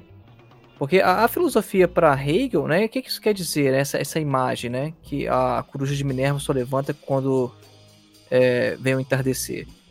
Significa que é somente quando está se fechando um determinado período histórico que é possível a gente olhar para trás e compreender o que, que as coisas, ela, é, o que, que aconteceu, né? Você formar o conceito das coisas. É, é um aspecto que é, é, de certa forma criticado pelo Lukács, por exemplo, né? O Lukács ele critica essa concepção porque acha que esse é um aspecto em que o Hegel ele se fixa demais no presente isso não faz com que ele perceba qual que é o próximo elo da cadeia. E é uma coisa que o Marx já fez. É, embora o Marx ele não é, tivesse caído né, na armadilha do utopismo, o Marx ele entende qual o próximo é, passo. É, é, por isso que ele coloca, olha, o, o nosso tempo presente ele também é contraditório e a partir daqui a gente precisa caminhar no sentido da resolução das contradições que a gente tem. E essa resolução dessas contradições é que a gente vai dar o nome de socialismo, de comunismo, né? É, para expressar de forma hegeliana, né, seria uma, uma espécie de próxima figura, né? Então é, é, justamente isso, é esse trecho aí, essa, essa imagem tão, tão bonita, né? Porque o, Hegel também gostava de poesia, né? O Hegel tentava às vezes escrever, é, não era assim um, um, grande poeta, mas ele gostava de poesia, então ele é, coloca várias passagens meio poéticas né, na, na fenomenologia do espírito. Inclusive esse trecho aí é, que você citou, né, do, do claro escuro, né, que você falou que no alemão tá cinza cinza, Uh, isso pode ser meramente um recurso poético, porque ele gostava de fazer isso, né? Então eu, eu não me lembro exatamente do trecho agora, mas eu deixaria aberta essa possibilidade, porque é uma característica do Hegel né, se expressar de forma é, poética. Você pega na introdução da fenomenologia, eu não lembro se é na, na introdução do prefácio, né, mas ele vai dar um exemplo de dialética, que ele usa o, o exemplo do desabrochar da flor muito bonito, né? Uma flor desabrochando e ele usa essas imagens, né? Então ele de fato gostava de, de fazer isso, se expressar de forma bonita. Então aqui ele está falando da coruja de Minerva, né? Então você imagina uma coruja bem bonita levantando voo, imagina aquela paisagem, né? O crepúsculo, enfim. Mas é essa a ideia, né? A gente consegue elevar um determinado uh, período histórico ao pensamento quando ele está se encerrando. Então é por isso que o Hegel ele se fixou tanto é, no presente. Né? E ele não via o, como se fosse o próximo passo né, na, na, na cadeia histórica, e o Lukács critica ele, por exemplo, nisso. É, inclusive o Lukács tem a seguinte formulação: o Lukács fala o seguinte: olha, o Hegel ele é dialético a história inteira até o presente. Quando o Hegel chega no presente, ele deixa de ser dialético. Essa crítica do Lucati, eu não sei, eu acho que tá nesse artigo que eu já citei hoje do Moses Hess, né, que é onde ele, ele, ele faz essa crítica. Né? É, eu só tenho mais uma pergunta pro, pro Glauber. É, acho que é uma pergunta que todo mundo quer, todo mundo quer fazer. É, qual a relação da filosofia de Hegel com as revoluções burguesas, principalmente a Revolução Francesa? Aí eu acho que era bom, é, Ian, a gente acrescentar nessa pergunta a questão também que você. Hã?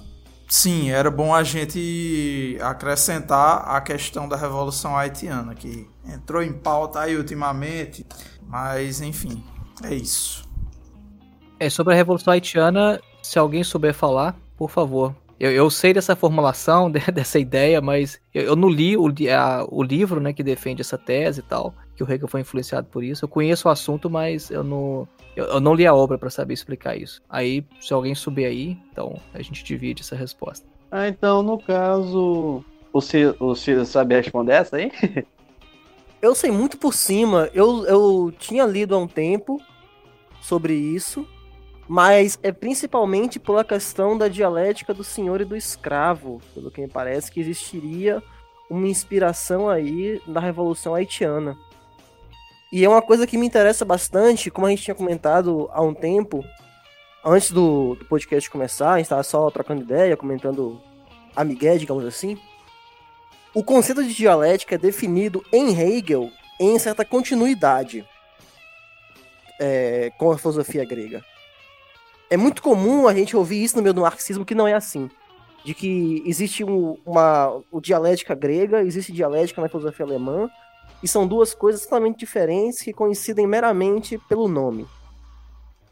Mas quando na história da filosofia do Hegel não é o que eu tinha achado. E ele define dialética, o Engels até ele fala desse conceito de dialética no Ludwig Feuerbach. O Engels ele define como desenvolvimento do conceito, o Hegel ele vai falar como é, o, algo como o andamento do o, é, o movimento, ou exatamente o movimento do pensar dentro do conceito. E me parece que quando ele fala da dialética do senhor e do escravo, ele não está falando daquela noção que se tem de dois opostos que estão em contradição e em reciprocidade ou em interação. Mas em, em duas figuras, em, duas, em dois, duas entidades que em seu desenvolvimento imanente, em seu desenvolvimento próprio, gera aquilo. Então, pelo que eu tinha entendido, é que é justamente esse o ponto. E quando Hegel está falando a dialética do senhor e do escravo, ele está falando, olha, inevitavelmente, em algum momento, pelo que tem, pela própria natureza do senhor e do escravo, o desenvolvimento disso aí é o escravo matar o senhor. É o escravo enfrentar o senhor. Isso seria em algum ponto. Isso seria um. Deveria ter, teria uma inspiração na Revolução Haitiana. Que foi a primeira revolução, digamos que. É, uma revolução escrava, propriamente dita. Não apenas uma rebelião. Um outro aspecto que eu já vi o pessoal apontando é que o, a Revolução Haitiana ela é, daria um caráter mais universal ao pensamento do Hegel, porque não seria unicamente uma experiência singular na França, uma coisa europeia. Então, é, ela foi importante também porque é, ajudava o Hegel a, a, a, pensar isso de fato como um, um, um, movimento universal, né? Pronto, vou aproveitar isso e pongar uma, uma pergunta simples, aquelas perguntas simples de respostas complexas. Hegel era eurocêntrico? Mas antes que responda, mas antes é, responda é... a, questão sobre Hegel e a, Eita, e a Revolução vai ser Francesa. ruim de editar, meu Deus. Glauber esmagado entre duas perguntas. Sobre a Revolução Francesa, ela marcou profundamente Hegel e ela é, é o ponto a partir uh, do qual o Hegel vai desenvolver toda a sua filosofia. É, essa é a avaliação do Klaus Viehweg, que eu já citei aqui nesse episódio, é o, o autor que lançou uma grande biografia de Hegel uh, agora em 2019, né, na Alemanha. Acho que eu falei 2020 a primeira vez. Deixa eu ver, eu tô até com o livro nas mãos aqui. É, a segunda edição já é de 2020, a primeira foi 2019. O, essa biografia do Hegel, ela chama é, Hegel der Philosoph der Freiheit. É, o subtítulo é O Filósofo da Liberdade. E o que ele vai defender aqui é que o Hegel é um filósofo da liberdade porque ele é um filósofo que uh, pensou a Revolução Francesa. É, ele, ele, foi o filósofo que uh, levou essa experiência histórica ao conceito. Né? Então, é, não é dizer que o, o, o Hegel teve influência a Revolução Francesa que teve influenciado. Né? Ele era jovem, né, quando a Revolução aconteceu e ficou extremamente empolgado, né, com isso. E da liberdade é um tema não só do Hegel, mas também de todo o idealismo alemão. É, o idealismo alemão ele tem como o, o, seu principal conceito desenvolver essa ideia de liberdade. Até mesmo Schelling, que depois foi um grande reacionário, né, inclusive foi até escolhido para substituir o, o Hegel na universidade, né, para tentar conter a influência do Hegel. Até o Stern, quando você pega a obra mais é, de juventude dele, ele faz uma defesa filosófica assim, impressionante da liberdade. É justamente porque era necessário dar uma fundamentação filosófica a essa questão da liberdade. Né? Então, é, você pega os princípios da Revolução Francesa, né, e que depois foram acabar na, na, Declaração dos Direitos do Homem. Você pensava, tá, mas qual que é a fundamentação disso? Porque são, são ideias bonitas, né? A, a, gente concorda mesmo com isso, né? É, todos os homens nascem iguais, né? Essa igualdade. Agora, isso é, é praticamente um axioma hoje, né? Porque quem, quem vai discordar dessas coisas? Quem vai discordar desses princípios da Revolução Francesa? Se alguém pensa em discordar disso hoje, é, é imediatamente taxado um reacionário, um conservador, é, se não for coisa pior. Agora a questão não é essa, a questão é qual que é a fundamentação racional para a gente ter essa posição, para a gente achar que todo mundo de fato é igual, né? Essa igualdade abstrata, né? Que a, a Declaração dos Direitos do Homem ela postula. Né? Qual que é o fundamento filosófico disso? Qual que, como é que a gente fundamenta isso no pensamento? Essa era uma das questões que o Hegel estava tentando responder. Não só ele, como o Schelling também, o Fichte. Então, é, a, a, o pensamento do Hegel ele pode ser visto dessa forma, né? Uma tentativa de levar o conceito aquilo que estava em jogo na Revolução Francesa. Eu ainda quero saber se o Glauber acha dessa questão, que é muito comum, hoje pelo menos, se referir aos filósofos modernos como eurocêntricos, principalmente o Hegel. O que, que o Glauber acha disso? Era o Hegel um eurocêntrico? Apesar de suas qualidades e tal, ele possuía esse problema? Porque assim, eu vou ser sincero, eu sou um cara que estuda o Engels, eu gosto do Engels em muitas coisas, não gosto em várias outras, mas o Engels era claramente eurocêntrico. Assim, não tem salvação para ele nesse ponto. A gente consegue resgatar muita coisa da obra dele e é muito bom, mas o Engels era. O Hegel, eu honestamente tenho minhas dúvidas. Eu queria saber o que o Glauber acha disso aí. Eu acho que em primeiro lugar a gente tem que uh, deixar um pouco mais claro o que, que a gente quer dizer por eurocêntrico, né? Porque às vezes a gente usa alguns termos que são tão é, comuns, tão correntes, e a gente acha que todo mundo entende a mesma coisa pelo conceito, né? Então, o que, que seria exatamente um pensador eurocêntrico? Só, só para esclarecer a pergunta. Então, eu acho que parte do problema é esse. Eu, eu é, quando eu tô falando nos termos deles, eu acho os termos deles confusos também. Eu não tenho noção, assim, é, explícita do que seria eurocentrismo na cabeça dessa galera. Mas me parece que é uma espécie de sobrevalorização dos eventos ocorridos na Europa e principalmente, e principalmente uma espécie de falsa universalização do ocorrido na Europa. Então, os olhos de Hegel estariam especialmente voltados para a Europa e tiraria experiências que são particularmente europeias e levaria muito além das fronteiras europeias de maneira indevida. Agora, eu concordo com você que os termos têm que ser bem declarados. Eu acho que, honestamente, eles não são. Eu acho isso com eurocentrismo e eu acho isso também com capitalismo, que as pessoas falam, mas na boca de um Weberiano quer dizer uma coisa, na boca do Fernando Novaes quer dizer outra, na boca do Gorender quer dizer outra. Mas eu acho que o eurocentrismo é isso aí que, pelo menos no termo desse, desse, desse, desse pessoal, quer dizer isso que eu acabei de dizer, que eu acabei de, de mencionar. Se o eurocentrismo foi isso, é, é uma questão delicada porque o, um dos procedimentos de qualquer ciência é você fazer generalizações partindo de experiências singulares, né? A indução é isso. Você parte de, de elementos particulares, né? Então você vai vendo, por exemplo, você vê um cisne branco, dois cisnes brancos, três, quatro, cinco, mil, cinco mil.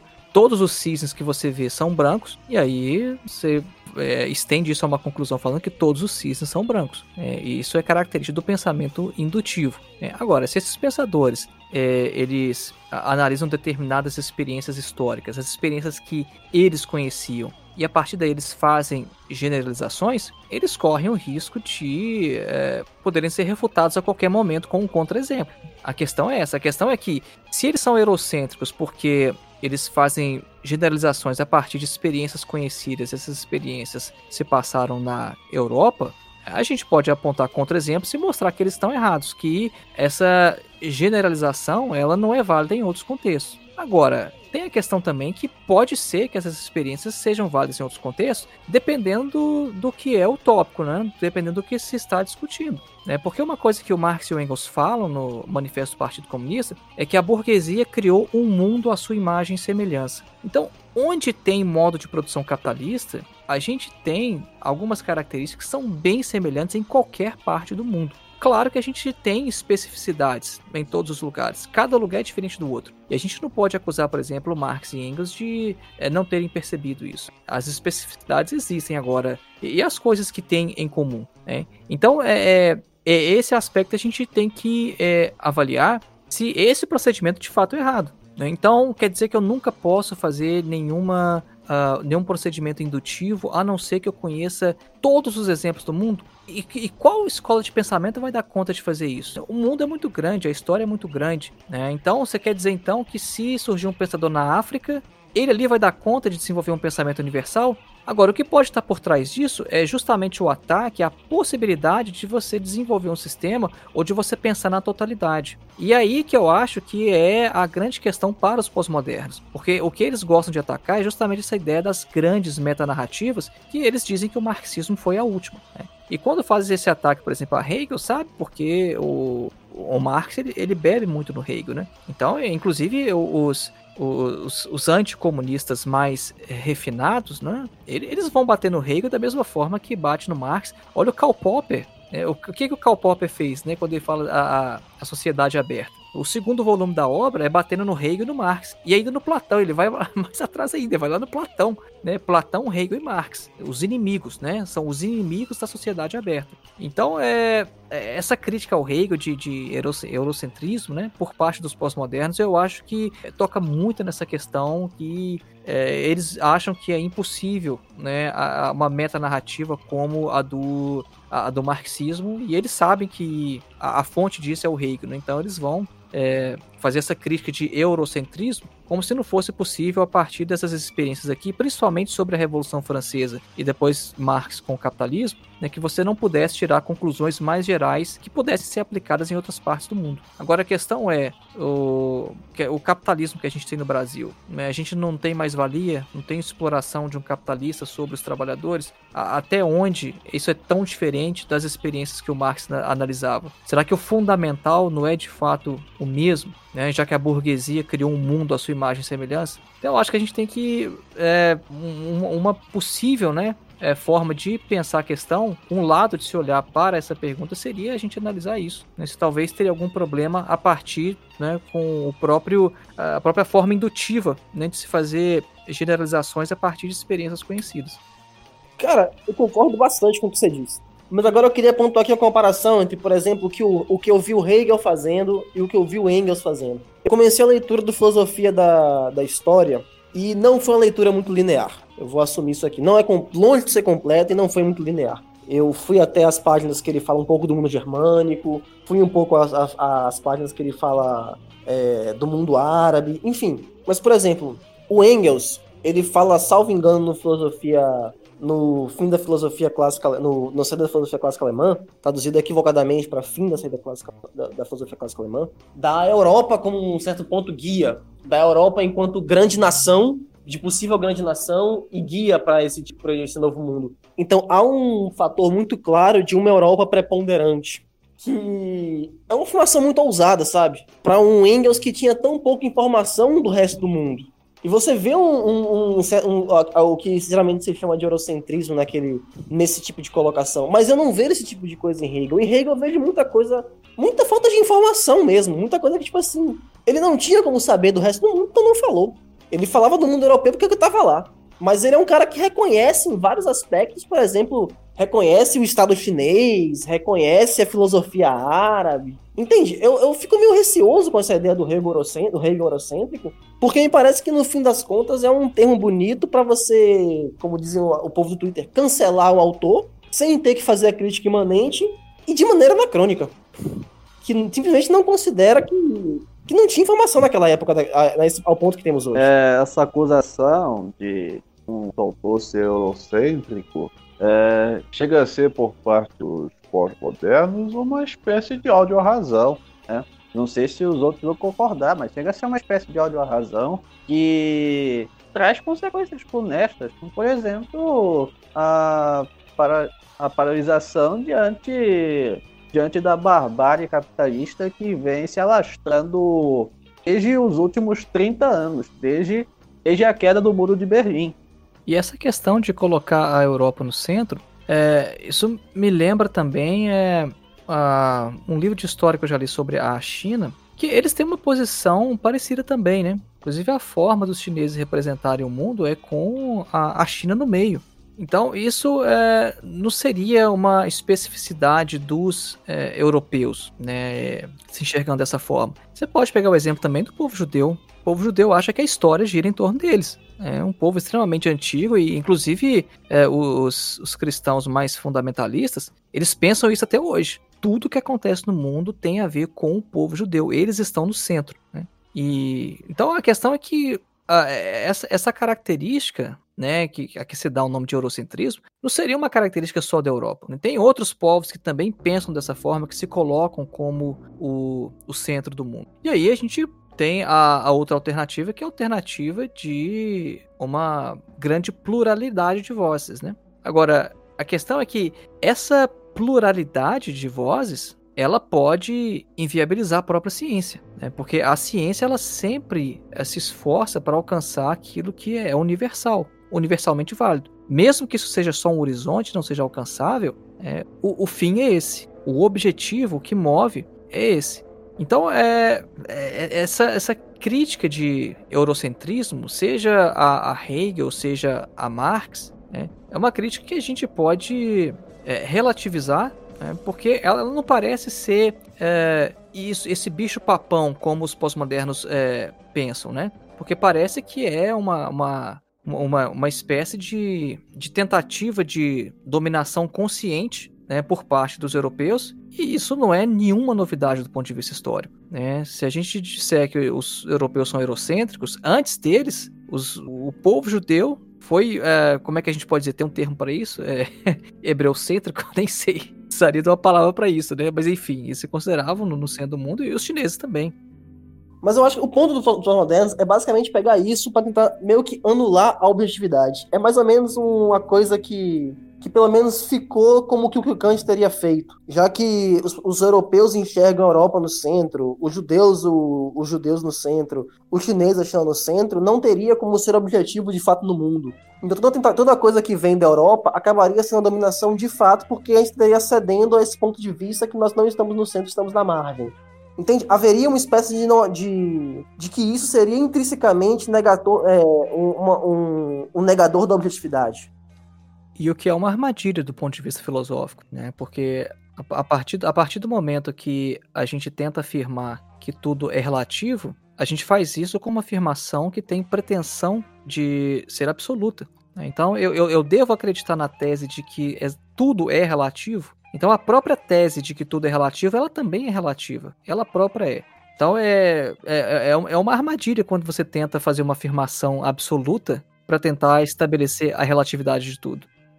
Agora, um ponto que eu acho interessante sobre o negócio de eurocentrismo, quando você falou, é que eu, particularmente, desde que eu fui aí para a Alemanha, fiquei meros dois meses, eu joguei de lado esse conceito. E eu acho, inclusive, um conceito muito reacionário mesmo, pelo que eu tenho visto sendo utilizado. Eu tinha lido num artigo da revista Opera sobre o Samir Amin, salvo engano, que o Samir Amin ele teria criado esse conceito de eurocentrismo. Mas quando ele criou o conceito, teria outro sentido inicialmente. Era, um, era uma questão meramente de política econômica. O eurocentrismo seria o tipo de política econômica, de tipo de política econômica adotada por organizações internacionais que impediriam ou, ou pelo menos dificultariam bastante o desenvolvimento do terceiro mundo e dariam prioridade ao desenvolvimento europeu.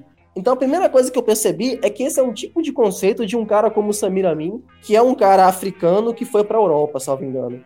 Porque, honestamente, um latino-americano teria chamado de estadonidocentrismo, assim, de início. Que, Euro... que tem uma influência muito maior do que a Europa, pra gente dito, aqui no Brasil. Basta perguntar para algum historiador quais, qual é, qual é a influência, quantos golpes de Estado o MI6 bolou na América Latina e quantos golpes de Estado a CIA bolou na América Latina há uma diferença relativamente grande nesse aspecto. Mas o segundo ponto é que eu percebo que a noção de eurocentrismo ela ajuda a favorecer uma Europa, uma noção de uma Europa que não tem contradição interna, que não tem um tanto de classes, que não tem relação de dominado e dominante dentro dela. O que é falso. Como se a Europa fosse aquele cinturãozinho de países mainstream, sabe? Você tem a Alemanha, você tem a Inglaterra, você tem a França. Aí você tem um pouco mais na borda aqueles que são legais de viver, mas não são tão no centro assim, como a Itália, como Portugal. Você tem aqueles países fofinhos, tipo os países da Escandinávia. Mas assim, pelo que eu tinha visto da última vez, consta que a Europa tem 49 países.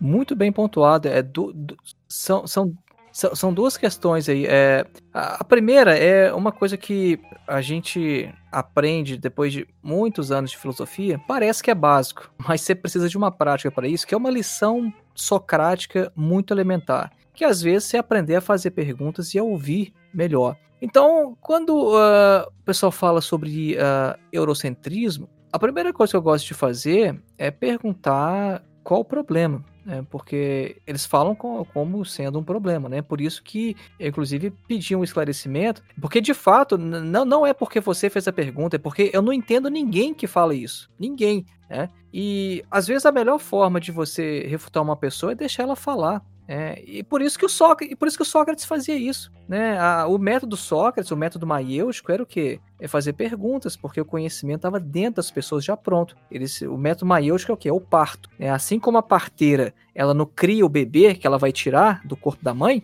o Sócrates também não criava conhecimento nenhum nos outros, ele só extraía o que já estava pronto. Então é, é uma coisa que é, é, importante a fazer e eu acho que esclarece muitas discussões. Então, quando o pós-moderno fala assim, ah, Hegel é eurocêntrico, aí eu pergunto, mas qual que é o problema? Por que, que é ruim ser eurocêntrico? E aí ele vai ter que explicar por que, que é ruim. E aí, essa outra questão que você falou, que é muito importante, porque parece que na Europa não tem contradições. Ora, uh, o Marx ele não tratou justamente das contradições de classes na Europa, e essas contradições de classe não existem nos países que são dominados, não existe contradição interna no Brasil, por exemplo. Então, a, até onde que o chamado eurocentrismo ele não é universal, a gente tem que saber separar. Talvez há questões que são bem específicas e que não possam ser tratadas, né, ou exportadas para outros lugares. Mas a coisa não é sempre assim. Então, o que você falou, por exemplo, da Europa, que parece que é tudo bonitinho, é, isso é super verdade. E é uma coisa que eu passei a a perceber, eu senti na pele. É, depois que eu fui no ano passado, eu fui para Atenas e fui para Roma.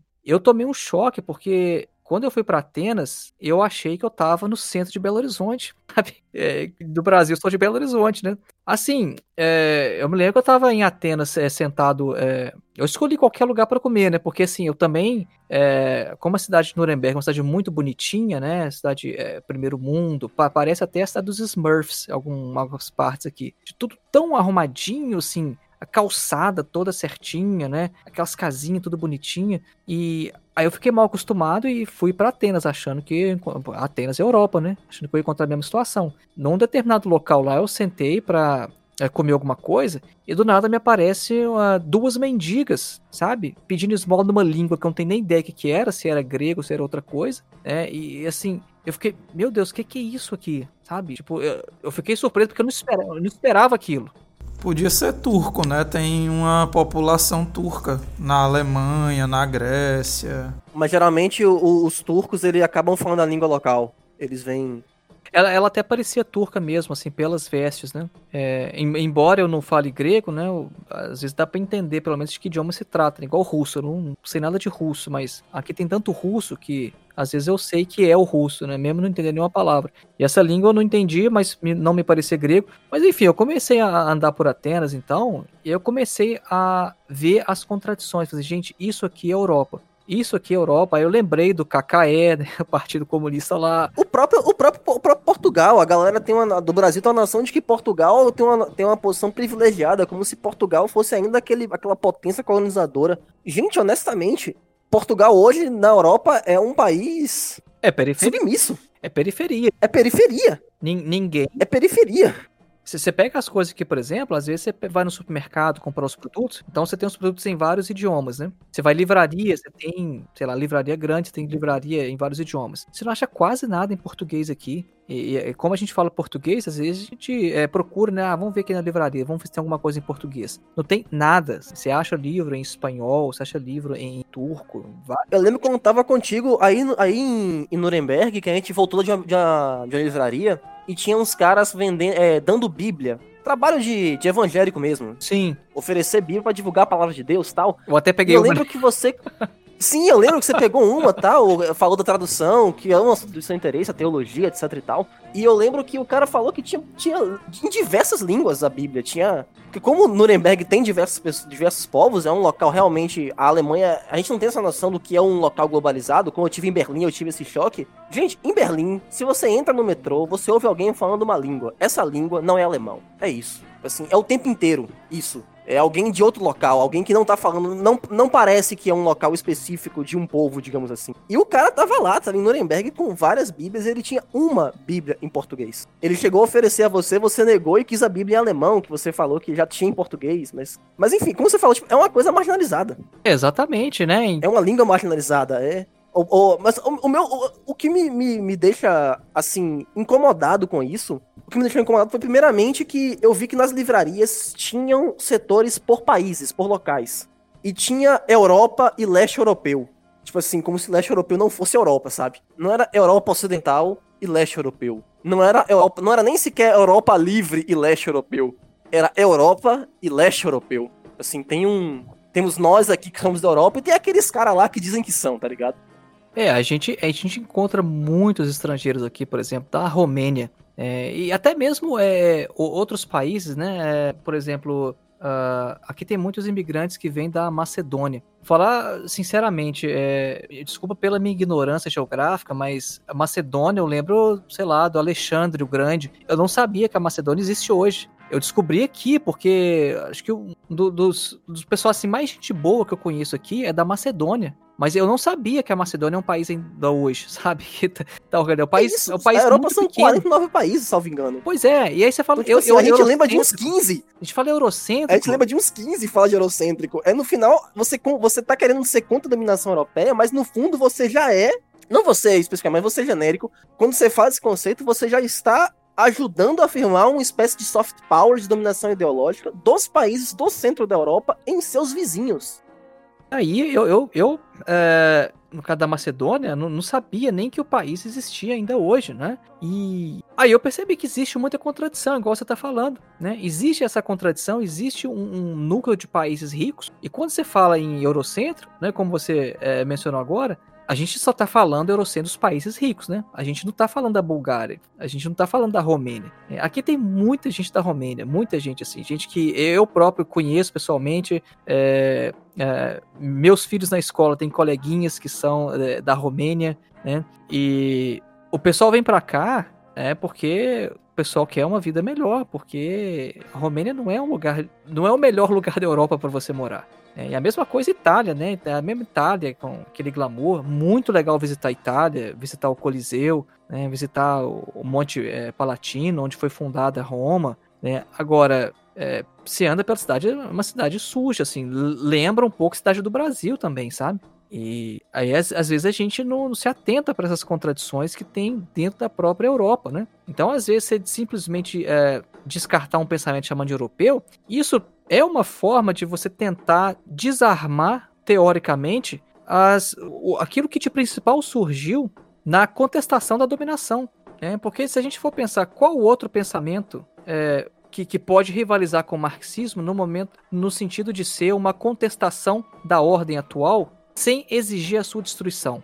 Porque o, o marxismo é isso, né? O marxismo ele contesta o mundo atual mas ele não prega a destruição do mundo atual, ele prega o desenvolvimento desse mundo atual, a solução das contradições rumo a um novo tipo de sociedade. E, e fora o marxismo, qual que é? Onde que tem? Onde que se desenvolveu né, um, um sistema de pensamento que conteste o capitalismo sem exigir a destruição do mundo? Qual que é o concorrente? É, tem um, um, livro aqui é, sobre marxismo, é do uh, Geoff Bauscher, né? Logo no início do livro ele coloca essa questão, né? que o marxismo ele é um... Ah, ele fala o seguinte, é bom que eu achei rápido, porque está na página 2, né? É, traduzir simultaneamente, o livro está em inglês, mas ele fala que o marxismo é, é o, o, o mais sério desafio é, desafio uh, socioteórico é, às formas liberais de liberdade que não rejeitam ao mesmo tempo o mundo moderno. Ele é isso, ou seja, contesta as formas de liberdade uh, liberal é, sem rejeitar o mundo moderno.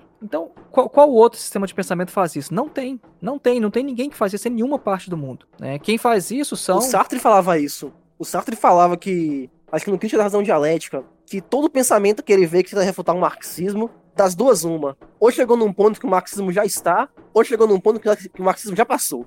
Ou seja, ou está no mesmo ponto, tá quem? Não tem, não tem nenhum que até então fosse além do marxismo. Glauber, para encerrar, eu queria fazer uma pergunta assim bem direta roteiro de estudos de Hegel. Quais obras e por quê? Bom, essa, essa é uma pergunta muito boa e inclusive até me motivou a gravar um vídeo lá no canal Filosofia Vermelha para indicar algumas obras que é, eu já me deparei que eu acho que me ajudaram bastante né, a compreender o Hegel. Uh, bom, tem. Eu, eu acho que eu, a, a, principal obra do Hegel é a Fenomenologia do Espírito, né? É a obra-prima. Você recomenda começar pela principal? É, eu recomendo, uh, não, não por um ponto de vista didático, né? Porque de fato ela não é a mais fácil. Mas o Hegel pensava essa obra como uma preparação para a filosofia. E é por isso que ela é considerada que ela não é ainda, né, nos termos do Hegel, filosofia. Ela é fenomenologia. Ela é uma preparação para a lógica. A, a lógica ela é, ela é um pouco mais fácil de entender. Então, uh, às vezes quem quer começar a entender Hegel né, com resultados mais tangíveis, mais rápidos, é, poderia começar pela, pela lógica. Né? Só que a lógica, é, como Hegel pensou, é, a lógica você chega nela depois que você já fez essa, essa preparação. Né? A fenomenologia é uma escada para você chegar de fato na filosofia. É por isso que ela tem esse nome, né? Fenomenologia do espírito. É, por que, que é uma fenomenologia? Porque a gente vai observar a, as experiências que a consciência faz sobre si mesmo. Né? E nós, que somos os leitores da obra, nós somos os fenomenólogos. A gente vai observar ali as peripécias da consciência, o que ela vai fazendo,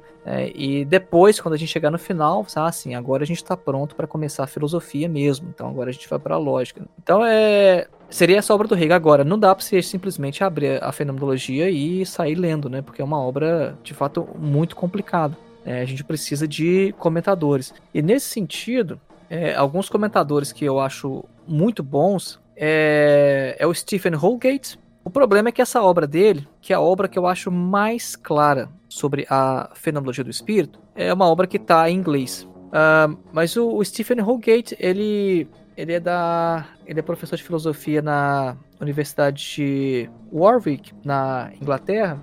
Eu tive até a por uma grande coincidência do destino, eu já estive no evento em que ele fez uma apresentação sobre Hegel lá na UFMG. Né? Eu, já usava obras dele né, como suporte né, para pesquisa e sem saber, um dia estava lá no evento. E é um cara muito bom, assim, muito, muito bom. Então eu recomendo essa obra dele. Quem conseguir ler inglês e quiser entender a fenomenologia, vai dar assim mil passos à frente lendo essa obra dele. Essa obra chama é, Hegel's Phenomenology of Spirit. É, aí o Hegel conhece no final com apóstrofe S de possessivo, né? Hegel's Phenomenology of Spirit é do Stephen Holgate. O sobrenome dele é H-O-U-L-G-A-T-E. Holgate. Bom, então essa seria uma primeira obra para entender. Ah, então, em português, tem uma obra do Ralph Ludwig, que é uma chave de leitura para compreender a fenomenologia do espírito. Essa, essa obra, quando eu comecei a ler ela, ela existia só em alemão, é, quando eu estava no início da, do, dos meus trabalhos de pesquisa sobre Lukács, antes do mestrado ainda. E depois eles é, traduziram né, essa obra para o português, a editora Vozes traduziu. É, então, deixa eu ver o nome correto aqui. É, tá, tá isso mesmo. É, é Hegelman. Tô falando devagar porque eu tô pesquisando ao mesmo tempo para dar indicação certa para falar o nome do livro errado. É isso mesmo. É Fenomenologia de Leitura. Não, é Fenomenologia do Espírito, dois pontos, uma chave de leitura, da editora Vozes. Então o autor é Ralph Ludwig. É uma obra muito pequenininha, muito mesmo. Ela tem na editora Voz 215 páginas, mas é aquele formato pequeno de livro. É, então, uma obra minúscula. É, é para introdução mesmo. Na prática são menos páginas, digamos assim. É, exatamente. Se for comparar com o livro de tamanho normal. O livro normal. É, seria menos ainda. É uma obra bem pequenininha. Essa obra é muito boa, porque ela vai passar praticamente capítulo por capítulo da fenomenologia e explica de uma forma muito uh, didática. Muito didática. E eu recomendo também uh, uma obra que coloca o Hegel um pouco mais em contexto, né, que é a obra que chama Idealismo Alemão. Essa obra, se eu não me engano, é do Will Dud Hartmann. Will Dudley. Ah, é isso, é isso mesmo. É o Will Dudley chama. É, pela editora Vozes, a tradução tá apenas Idealismo Alemão. Mas em inglês, quem quiser ler em inglês, tá Understanding German Idealism. Inclusive. Entendendo. Isso, inclusive. Entendendo idealismo alemão. Exatamente.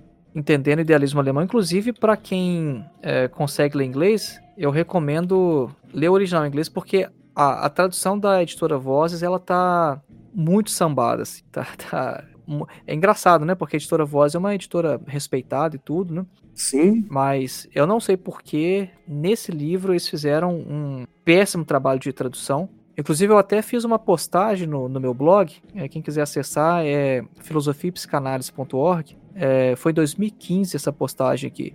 Essa, na editora Vozes, por exemplo, é, é, quando eles foram traduzir, por exemplo, understanding em Kant, é, eles traduziram como compreensão ao invés de entendimento. É, judgment, né, no sentido kantiano, que é tipo. É porque essa obra está em inglês, né? Então, no inglês, eles traduzem os termos do Kant assim, mas são termos consagrados. A gente não muda a tradução, né? Então, tinha a, a, sensação que o tradutor não conhece nada de filosofia, porque ele traduziu é, é, judgment, que em Kant é juízo, como julgamento. Imagina só a, a crítica da faculdade do julgamento, seria uma coisa assim, sabe? então, é, por exemplo, nossa, eu fiz um. Isso rola de vez em quando. A Boitempo teve, teve, teve, teve uma, um vacilo desses. Além dos man... Ah, manuscritos é famoso, mas os manuscritos não tem um trabalho ruim como a galera, como a, as pessoas falam. É, tem lá as suas críticas tal que são justas, mas não tem um trabalho tão ruim como se diz. Agora, a tradução do questão judaica da Boitempo, eu acho que no ponto de vista conceitual deixa muito a desejar. É, às, às vezes muito. Às vezes tem, tem dessas, tipo, dá uma caducada. E o cara é bom, o cara que traduziu é bom. Ele só. O cara ele só traduziu errado um dos conceitos que, infelizmente, é um conceito, deve ser um conceito fundamental do texto, né? Então, é, então essa obra que eu estou recomendando aqui, ela é muito boa, né? A, essa idealismo alemão. É, quem quiser ler em português, é, talvez eles até lançaram outra edição é, corrigindo isso, né? Mas, por exemplo, tem um trecho aqui é, que em inglês é immediacy, que a gente traduz como imediaticidade, né? Um termo filosófico importante. Teve um trecho que eles traduziram como vizinhança. Dá pra você imaginar isso? vizinhança. E um outro trecho, o mesmo termo, é traduzido como iminência. Imediaticidade, que é fundamental em Hegel, é traduzido num lugar como vizinhança e no outro como iminência. Tradução literal, né? Eu já acho ruim traduzir, traduzir o mesmo termo com duas palavras diferentes. E errado Já assim. acho então. zoado. Bom, é, errado assim, então. É, mas Já acho problemático quando a alienação, quando a palavra em alemão é alienação em Lukács, esterilização em Hegel e, outra- e extrusão, extrusão em Hegel e, e esterilização em Marx, porque já fica, já dá uma descontinuidade de um termo que deveria ser, ser único. Imagina como chega num ponto desse. Bom, mas é, é- Mas nas obras de Hegel, depois que parte da fenomenologia, depois que dos comentadores, desses comentadores que você falou, da, ele vai pra fenomenologia, no Hegel mesmo, você acha que tem algum roteiro que vale a pena se seguir? Não tem? Por quê? É, O Hegel, a gente. É, aquela coisa, né? A, a gente tem que se acostumar com a própria obra. É, são importantes os comentadores. Eu, eu recomendo também uma, alguma biografia. É, essa aqui eu nem indico, porque. No, a não ser para quem consiga ler alemão, mas essa biografia Que aqui. consiga comprar em alemão. É, esse é o problema. É, com- é comprar e, e também ler, né? É, Essa biografia do Klaus Viehweg foi lançada aqui na Alemanha no ano passado. Ela é muito boa. é, e, e eu gosto de biografia porque coloca né, o autor no, no seu contexto. né? a gente entende o desenvolvimento do sistema, de onde que ele partiu, onde ele vai né, chegando, é, essa relação da vida com a obra dele. Essas biografias que abordam não só a obra, mas a vida do filósofo também. Então, eu recomendo alguma biografia né, de Hegel também, porque eu acho que isso ajuda a esclarecer. E ir para para a própria obra também, né? É, eu tive essa formação de, de bacharel, eu não fiz licenciatura, então minha formação foi para ser pesquisador. Então, ah, eu fui formado é, pegando direto os textos dos filósofos, né? Então, é, é, é ler o texto direto, é ler o original, encarar mesmo, é como disse, pegar o boi pelo chifre. E a fenomenologia vai ter que ler muitas, muitas e muitas vezes. É cinco, seis, dez vezes. Depois você lê de novo. Às vezes você vai ler só trechos dela e você repete aquele trecho um monte de vezes. E vai se acostumando. né? Isso não é uma coisa que a gente é, faz num curto prazo de tempo, não. Tem, tem que ter paciência. Isso é uma característica do próprio Hegel enquanto pessoa, né? É, dizem que o Hegel pensava muito devagar, né? Porque às vezes tem gente que pensa tão rápido, né? Você, poxa, você faz uma pergunta, a pessoa dá aquela resposta brilhante e tal. O Hegel não. Duas características que ele tinha. Ele não sabia falar bem. Desde a época de seminário o pessoal falou, ó, E nem escrever, né? Diga-se de passagem. pessoal, Venhamos e convenhamos. Se não me engano, o próprio Goethe falou, o próprio Goethe era professor do Hegel, falou isso pra ele. é, E o Goethe era um cara que tem gente escrita. Inegavelmente. é, com certeza, mestre, né? E, e com o Hegel no seminário teológico, eles falavam com ele, ó, Hegel, você não tem como você ser pregador não, meu filho, porque como é que você vai fazer um sermão na igreja? Então, os registros de escola já mostram que ele não falava bem, né? É, e nem pensava rápido, era outra característica. Então, a gente, quando lê Hegel também, a gente vai na onda dele, a gente vai pensar devagar. Por isso que ele fala a paciência do conceito, né? Porque ele é um pensador assim, ele mesmo pensava devagar e a gente quando lê o Hegel, a gente também lê devagar. Então tem que acostumar. Hegel é devagar, demora tempo para entender, tem que ter muita paciência. Mas não, não tem outro, outro caminho. A única dica que eu dou é que ler na fenomenologia não começar do prefácio, assim. A introdução é, é interessante, mas o prefácio é muito complicado. Então lê a introdução, ele dá um resumo geral da obra, pula o prefácio e lê a obra. O prefácio é bom fazer depois que já está mais acostumado com o texto. Isso é uma, uma dica do que eu recebi na graduação do professor meu, que é grande conhecedor de Hegel, fiz doutorado aqui na Alemanha e, e eu concordo com ele, eu repasso essa dica. né? Não, não lê o prefácio no início. Caramba, isso é uma. Isso é uma, tá ligado que essa dica aí vai na contramão de basicamente. Acho que tudo que eu ouvi de, de falar da, da fenomenologia. Tem gente que recomenda, inclusive, pra começar Hegel, começar em geral pelo prefácio. Talvez do ponto de vista conceitual seja interessante fazer isso, mas didático não é. O, Não, eu até acredito em você. o meu professor fez a Eu gente comentando, tipo, eu isso. só tô comentando pô, pra, pra que o. A pessoa que vai ouvir o podcast saiba que esse, essa dica, ela é um tanto. Ela é pouco ortodoxa, vamos dizer assim. Não que seja errada, eu, eu, pelo contrário, a minha tendência é acreditar em você nesse ponto, mas É, tem a me intro... surpreende o quão pouco. Tem introdução e. É, tem a introdução e o prefácio. A introdução é pra ler, só o prefácio que não. O prefácio deixa pra depois.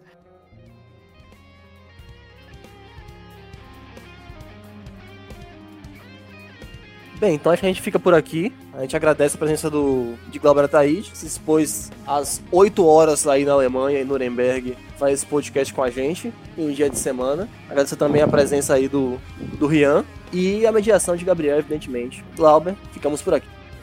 Então, mais uma vez, muito obrigado pelo convite. Sensacional.